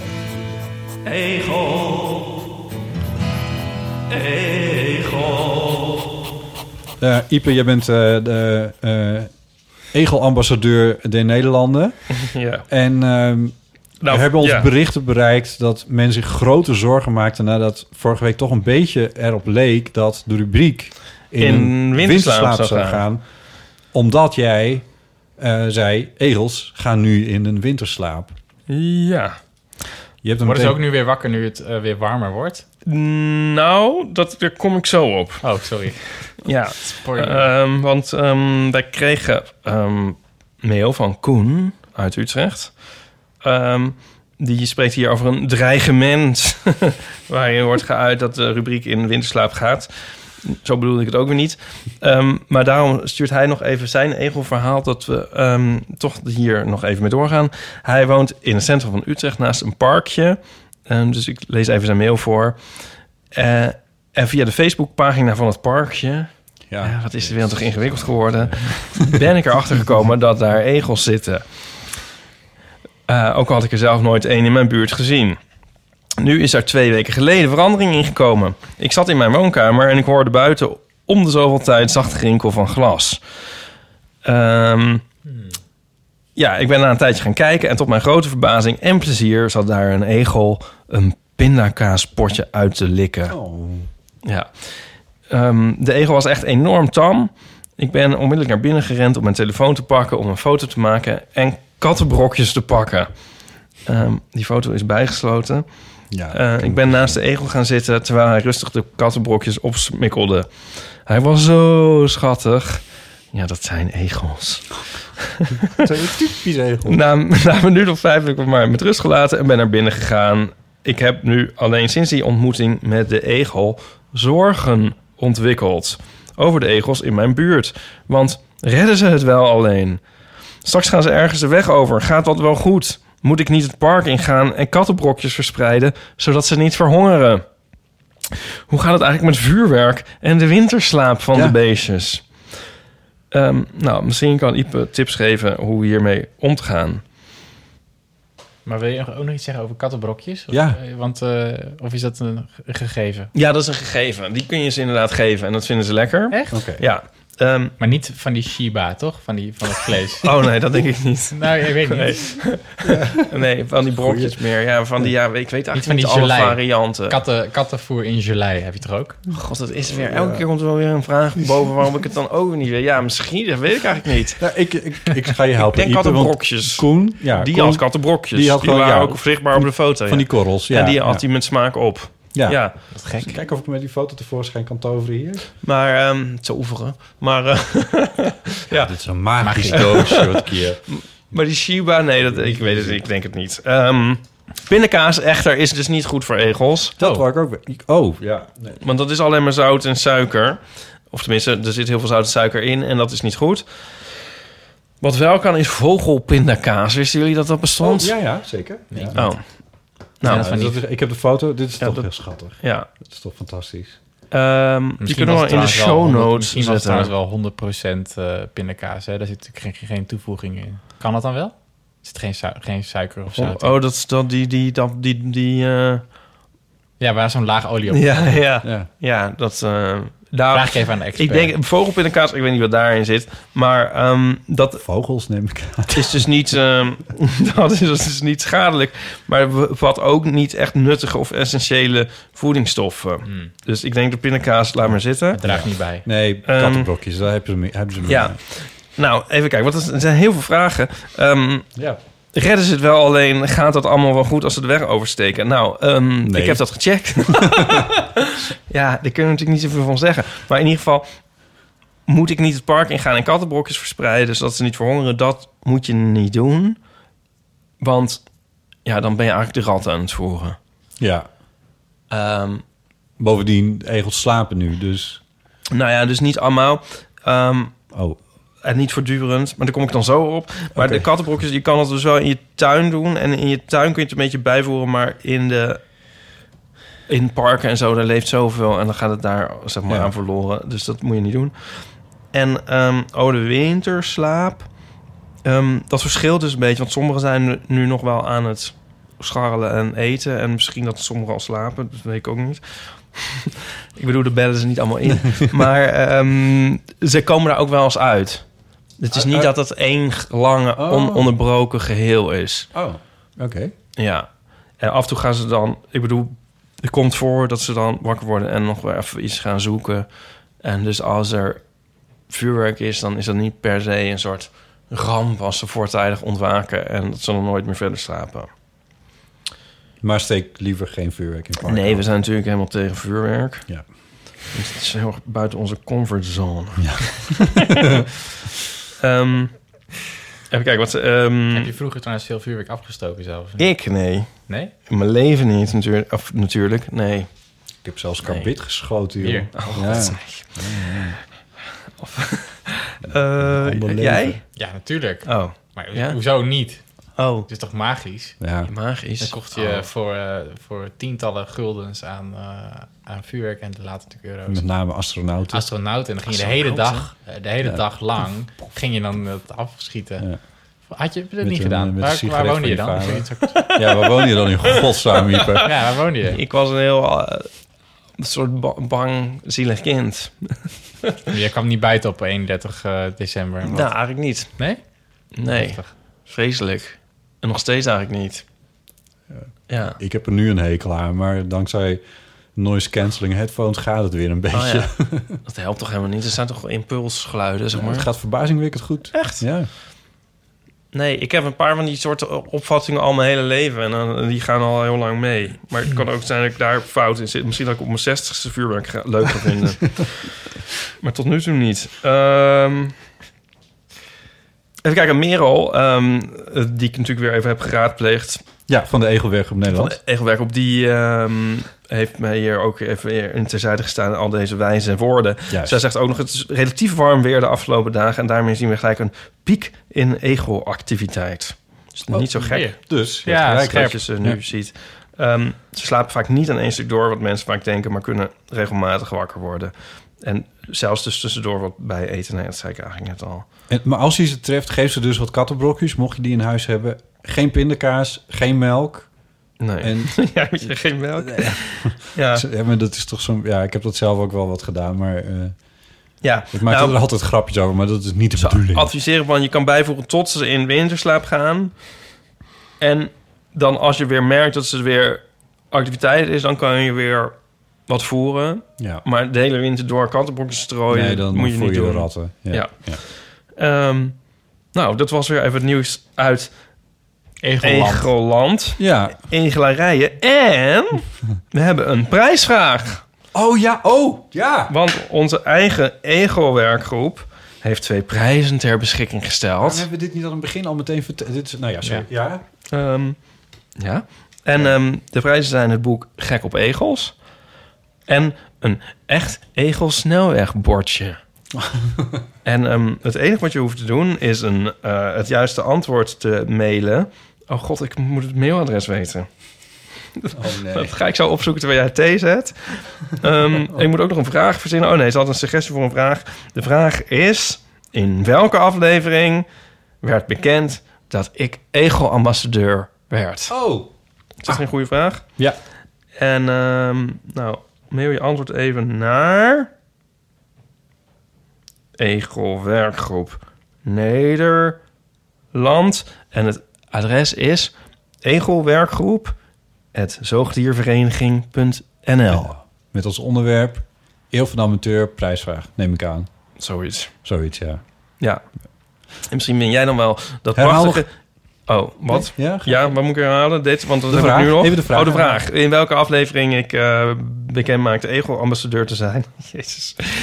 en eh, het antwoord kan dus naar uh, egowerkgroep.zoogdiervereniging.nl Doe de groetjes aan Merel. Dat doe ik. En ehm, Die benadert natuurlijk wel zo allemaal de nieuwe luisteraars. Die benaderen hier wel een beetje. nee, want die kunnen dan gaan terugluisteren. Jawel, maar die... Oké. Ja. Ja. Ik weet het zelf niet eens. Oh, Nee, ik weet het antwoord ook niet. nee, maar ja. Oké. Ja, het is alweer even geleden. Ja. Ja. Of niet. Je moet wel... Precies, je moet, zeggen, je moet flink het archief in. Of, eh, ja. Ehm, Moeten we niet een gesigneerde grip... eh, want we hebben er toch twee. Moeten we niet een gesigneerde grip verloten? zal ik een van mijn grippen verloten? Ja. Is dat een leuk idee? Ja. Ik hoef er niet twee. Dat is, dat is natuurlijk ook een beetje onzin. Ehm, Nu lijkt het alsof ja, ik maar dan moet ik dit... Dan moet, nee, maar dan moet ik dat ook weer verzenden en zo. Ja, nou en? Nee, maar dat komt goed. Dat kunnen we regelen. Oh. Moeten we daar ook een, prij, een, een vraag aan koppelen? Ja, tuurlijk. Niet. Ja? Oh. Oh. Oh, anders weten we niet aan wie moeten we hem dan geven. Ja. Jij net een getal in je hoofd. Onder de, onder de 100. Ja. Ja, het schuift zo op en dan moeten mensen dat raden. Is dat niet het beste? En dan wie het getal raadt of het dichtst bij, die krijgt het boek. Is dat niet Ja, handig? dat heb je Lijkt snel gedaan. Of je, nou ja, oké. maar tegenvoorstel zou zijn... Ja. eh, verzin, verzin iets leuks eh, voor buiten je. Comfortzone. Comfortzone. Hey. Dat vind ik eigenlijk nog veel beter. Hè? En dat ze dan even met jullie mee... en dat jullie even iets, één, één iemand kiezen van je denkt... nou, Dan dat, dat kiezen vind ik we. nou echt... Wat een- eh, Dat is goed. Prijzenfestijn is dit. Dus bonanza. win een, eh, win een exemplaar van Grip van Rick Pastoor. Eh, stuur een mail aan botten.eeuwvanamateur.nl met daarin eh, het antwoord op de vraag... wat is het meest buiten, buiten je comfortzone? Hoe zei je nou precies? Of ben je... ja, of eh, wat... Ja, goede vraag. Ja, iets in die geest. Iets in die geest. Iets met buiten je comfortzone. Vertel een leuk Stuur me- verhaal. Ja. stuur me wat. Tuigbotten. Stuur dat. En, eh, en de, de, de meest interessante, eh, dat doen we allemaal binnen een week. Want anders dan blijft het Oh, komen. Ja. Dus eh, dat is dan eh, even uit mijn hoofd. De- voor 5 december moet het dan... eh, ja, Wanneer komt, eh, wanneer komt dit uit? Eh, vrijdag. Oh ja. Dus dat is de 29. eh, 29 plus eh 7... ze- Nou ja, 5, 6 december. Nee, in ieder geval 5 december. Huppakee. 5 december moet het dan binnen zijn. En dan... ehm, en dan Leuk. kies ik de mooiste uit. Ja, Dat gaan we regelen. gaan we regelen. En we hopen dat we de anderen dan ook een beetje kunnen voorlezen. Dat zou natuurlijk wel leuk zijn. Ja. Ja.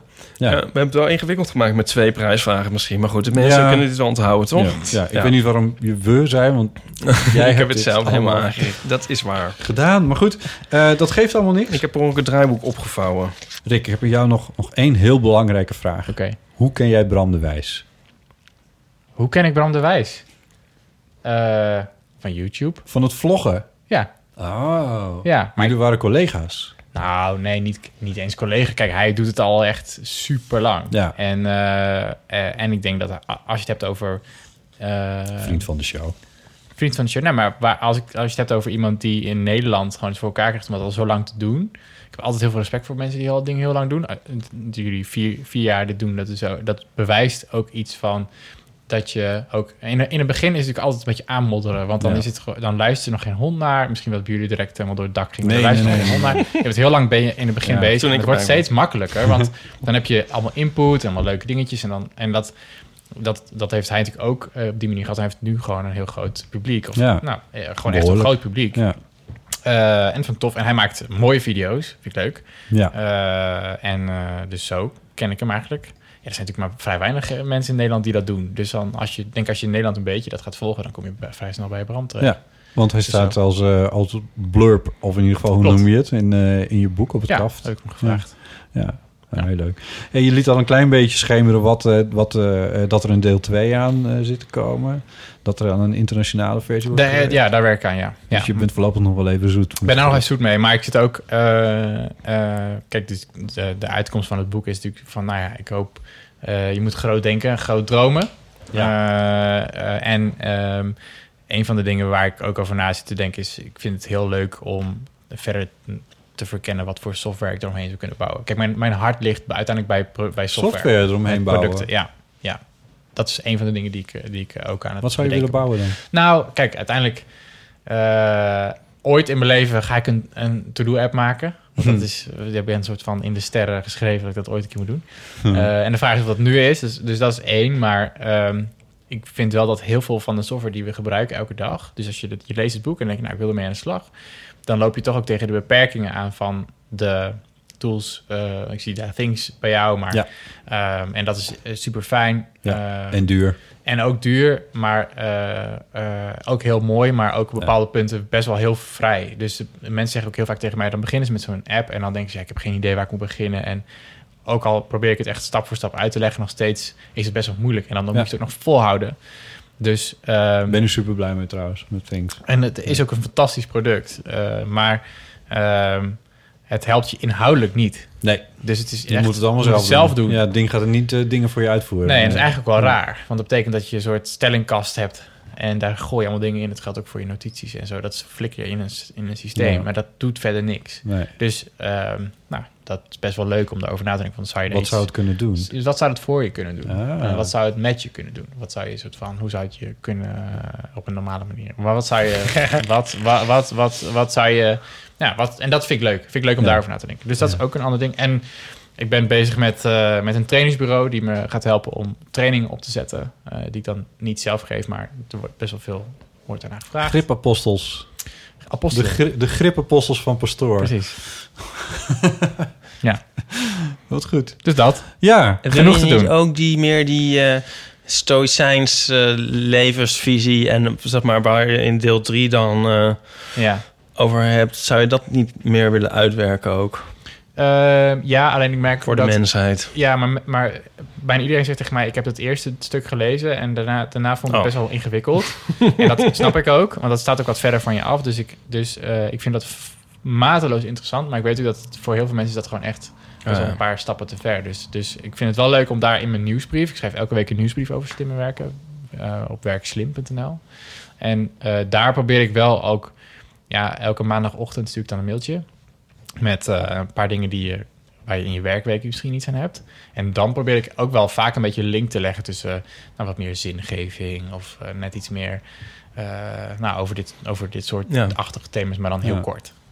Dus zo probeer ik het een beetje in, Erin te sneaken. Beetje in te sneaken, ja. Ja. Ja. Oké. Nou, dat Bij mij komt eh, nu een beetje aan het einde Werkslim.nl. Ja, dat is een goede om te onthouden. Meld je aan voor die nieuwsbrief. Dankjewel. Bij mij komt nu aan het einde een beetje bovendrijven... want ik zit nog steeds met Marjan Donner in mijn hoofd. Oh ja, ja. Van, eh, jij hebt heel... Jij bemoeit je vooral met de dingen waar je invloed op hebt. Klopt. Een soort cirkel om je heen, beschreef je het op een gegeven moment. Ja. Eh, en Marjan die heeft het volgens mij ook over de dingen die buiten die cirkel zitten. En hoe ga je daarmee om? Hmm. En eh, het is niet zo dat jij die cirkel wil vergroten om meer invloed te krijgen. Dat, is, dat zou kritiek op je, op je boek kunnen zijn. Ja. Nou, Hmm. zeg maar wa- waar je invloed op hebt, dat je daar controle over hebt. Maar het is niet per se je idee om die cirkel groter te maken. Heb Nee, maar ik heb wel het idee dat, dat je soms eh, kunt ervaren dat die cirkel klein is. Maar op het moment dat je gaat kijken wat je echt kan beïnvloeden, dan is die eigenlijk een stuk groter dan je denkt. Juist. Dus bijvoorbeeld dat. eh, eh, ik las laatst een artikel over. eh, waar ging het nou over? Oh, dat ging over de snelheidsverlaging van, op de snelweg van 130 130 naar naar 100. En dat er toen werd geschreven van, vanuit het CDA, zeiden ze dat volgens mij van... eh, we hebben vrij weinig e-mails gehad dat mensen dit een probleem vinden, dus we gaan ermee akkoord. En dat is typisch zo'n dingetje dat je denkt, hoeveel zin heeft het als ik ergens het wel of niet mee eens ben, dat ik een mailtje stuur naar iemand binnen een politieke partij Ja. eh, om mijn mening te geven. Kennelijk best heel wel wat. Ja, en, en, en, en dat heeft best wel invloed. En we denken heel vaak, het boeit ze geen zak. Eh, je hebt helemaal Hmm. geen invloed. Je kunt, je kunt maar ik, ik, ik, wil, ik denk serieus dat als het niet over hele grote onderwerpen gaat, zijn er maar heel weinig mensen die echt van zich laten horen. Ja. En zo kun je, denk ik, heb je veel meer invloed dan je denkt. En dat Ja. is een stukje bewustwording die ik wel heel fascinerend vind. Daarom vinden wij de iTunes-recensies zo belangrijk. Hey. Nou, Nee, grapje, ja. dit is wel een goed punt. Ja, nou, ik, daar wou ik er misschien nog één ding over zeggen. Van, van, voor mijn gevoel is het dan zo dat, dat je, re- je bewust wordt van hoe groot die cirkel dan precies is. Laat het dan zo zeggen. Ja. Want dan vallen die e-mailtjes die naar het CDA kunnen gaan, die vallen daar Vallen daar ook in. onder. Ja. Eh, en eh, dat leven wat zich daar buiten afspeelt, beschouw ik dan een beetje meer als het terrein van Marjan Donner. Maar ik Mm. vind niet dat dat het, ik vind niet dat Het op elkaar niet. nee, dat het Nee. niet de bedoeling is dat het terrein van elkaar gaat, eh, gaat inwinnen. Nee. Dat gevoel heb ik een beetje. Nee, maar ik denk wel dat, kijk, wat het punt wat zij natuurlijk ook maakt, is dat, dat als je zo eh, bezig bent met, met dat alles perfect moet zijn, Ja. ehm, dat alles eh, en maakbaar is, maar dat je het niet voor jezelf doet, maar voor de, voor de buitenwereld, Ja. ja. dat is niet een houdbaar ding. Dan, ga je stuk op dat punt. Als je, als je de hele tijd bezig bent Ja. met, ik wil perfect overkomen voor, voor de rest. Ja. Maar dat is ook niet wat jij beweert. Dat is, dat is Nee. niet wat, wat ik over. En ook niet wat je probeer. zoekt, want dat heb je ook wel, eh, wel laten zien eh, in deze Maar podcast. een, een, een tweegesprek tussen jullie, dat lijkt mij wel heel leuk. Daar zou ik wel graag eh, willen bij horen bij aanhaken? willen zijn. ja, Ja, daar zou ik ook microfoontjes bij willen zetten. Ik zit een beetje te denken of het nou zo waar is. Want vorige keer al bij voorbaat verzoenden wij de twee boeken een beetje. Zo van iedereen verenigt dat ook een beetje in zich. Zeg maar, hè, soms ben je meer van het ene, soms Ja. meer van het andere. Maar ik, wat volgens mij ook echt zo is, nog, denk ik nog steeds nu. Maar ik denk wel dat jullie wel echt aan, als personen heel erg aan andere Ja, van het ze. Dat werken vind ik aan- wel grappig. Ze werken aan verschillende delen van. Ja, ja, ja. Ja, dat vind ik Ja, wel grappig. dat is echt heel erg leuk. Ja. Dus vind ook heel leuk organiseer dat. Wie gaat dat organiseren? Nou ja, eh, jullie, jullie kennen ons allebei. Dus eh, ik wil zeggen, misschien moeten, jullie wij over, dat maar doen? Misschien over een paar afleveringen, dan nodigen jullie ons allebei nog een keer uit. Ja, of zo. precies. Misschien, oh ja, dat, het dat zelf. zou wel zo leuk Dat is kunnen zo moeilijk te zijn.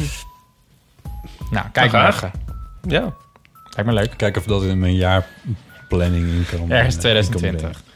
hey, wat ontzettend leuk dat je er was. Heel graag gedaan. Ik vond het ook heel leuk. Ja. Oh, heb ik je nou een beetje overtuigd? Ai, nee, niet. Kijk, ik zat te denken, van, ben ik wel genoeg hater geweest? Want jij wilde graag in gesprek met Ja. haters. Ehm, ja? Was het goed? Nee, ja, was, het nee, genoeg? was, was- het, was het genoeg? nou ja, ik, nou, die vraag moet ik aan jou stellen. Heb je, het, heb je het achterste van je tong laten zien? Ja, volgens mij wel. Oké. Ja. Ik vond het heel leuk. Ik vond Ik het ook ook, gezellig. Ik ook. Dankjewel Heel voor het langskomen. Rick Pastoor, boek Grip is te krijgen via je eigen website. Eh, Gripboek.nl. Gripboek.nl. Dankjewel voor het langskomen. Ja. En eh Tot de volgende keer. Ipe, dankjewel. Tot de volgende keer. Doei.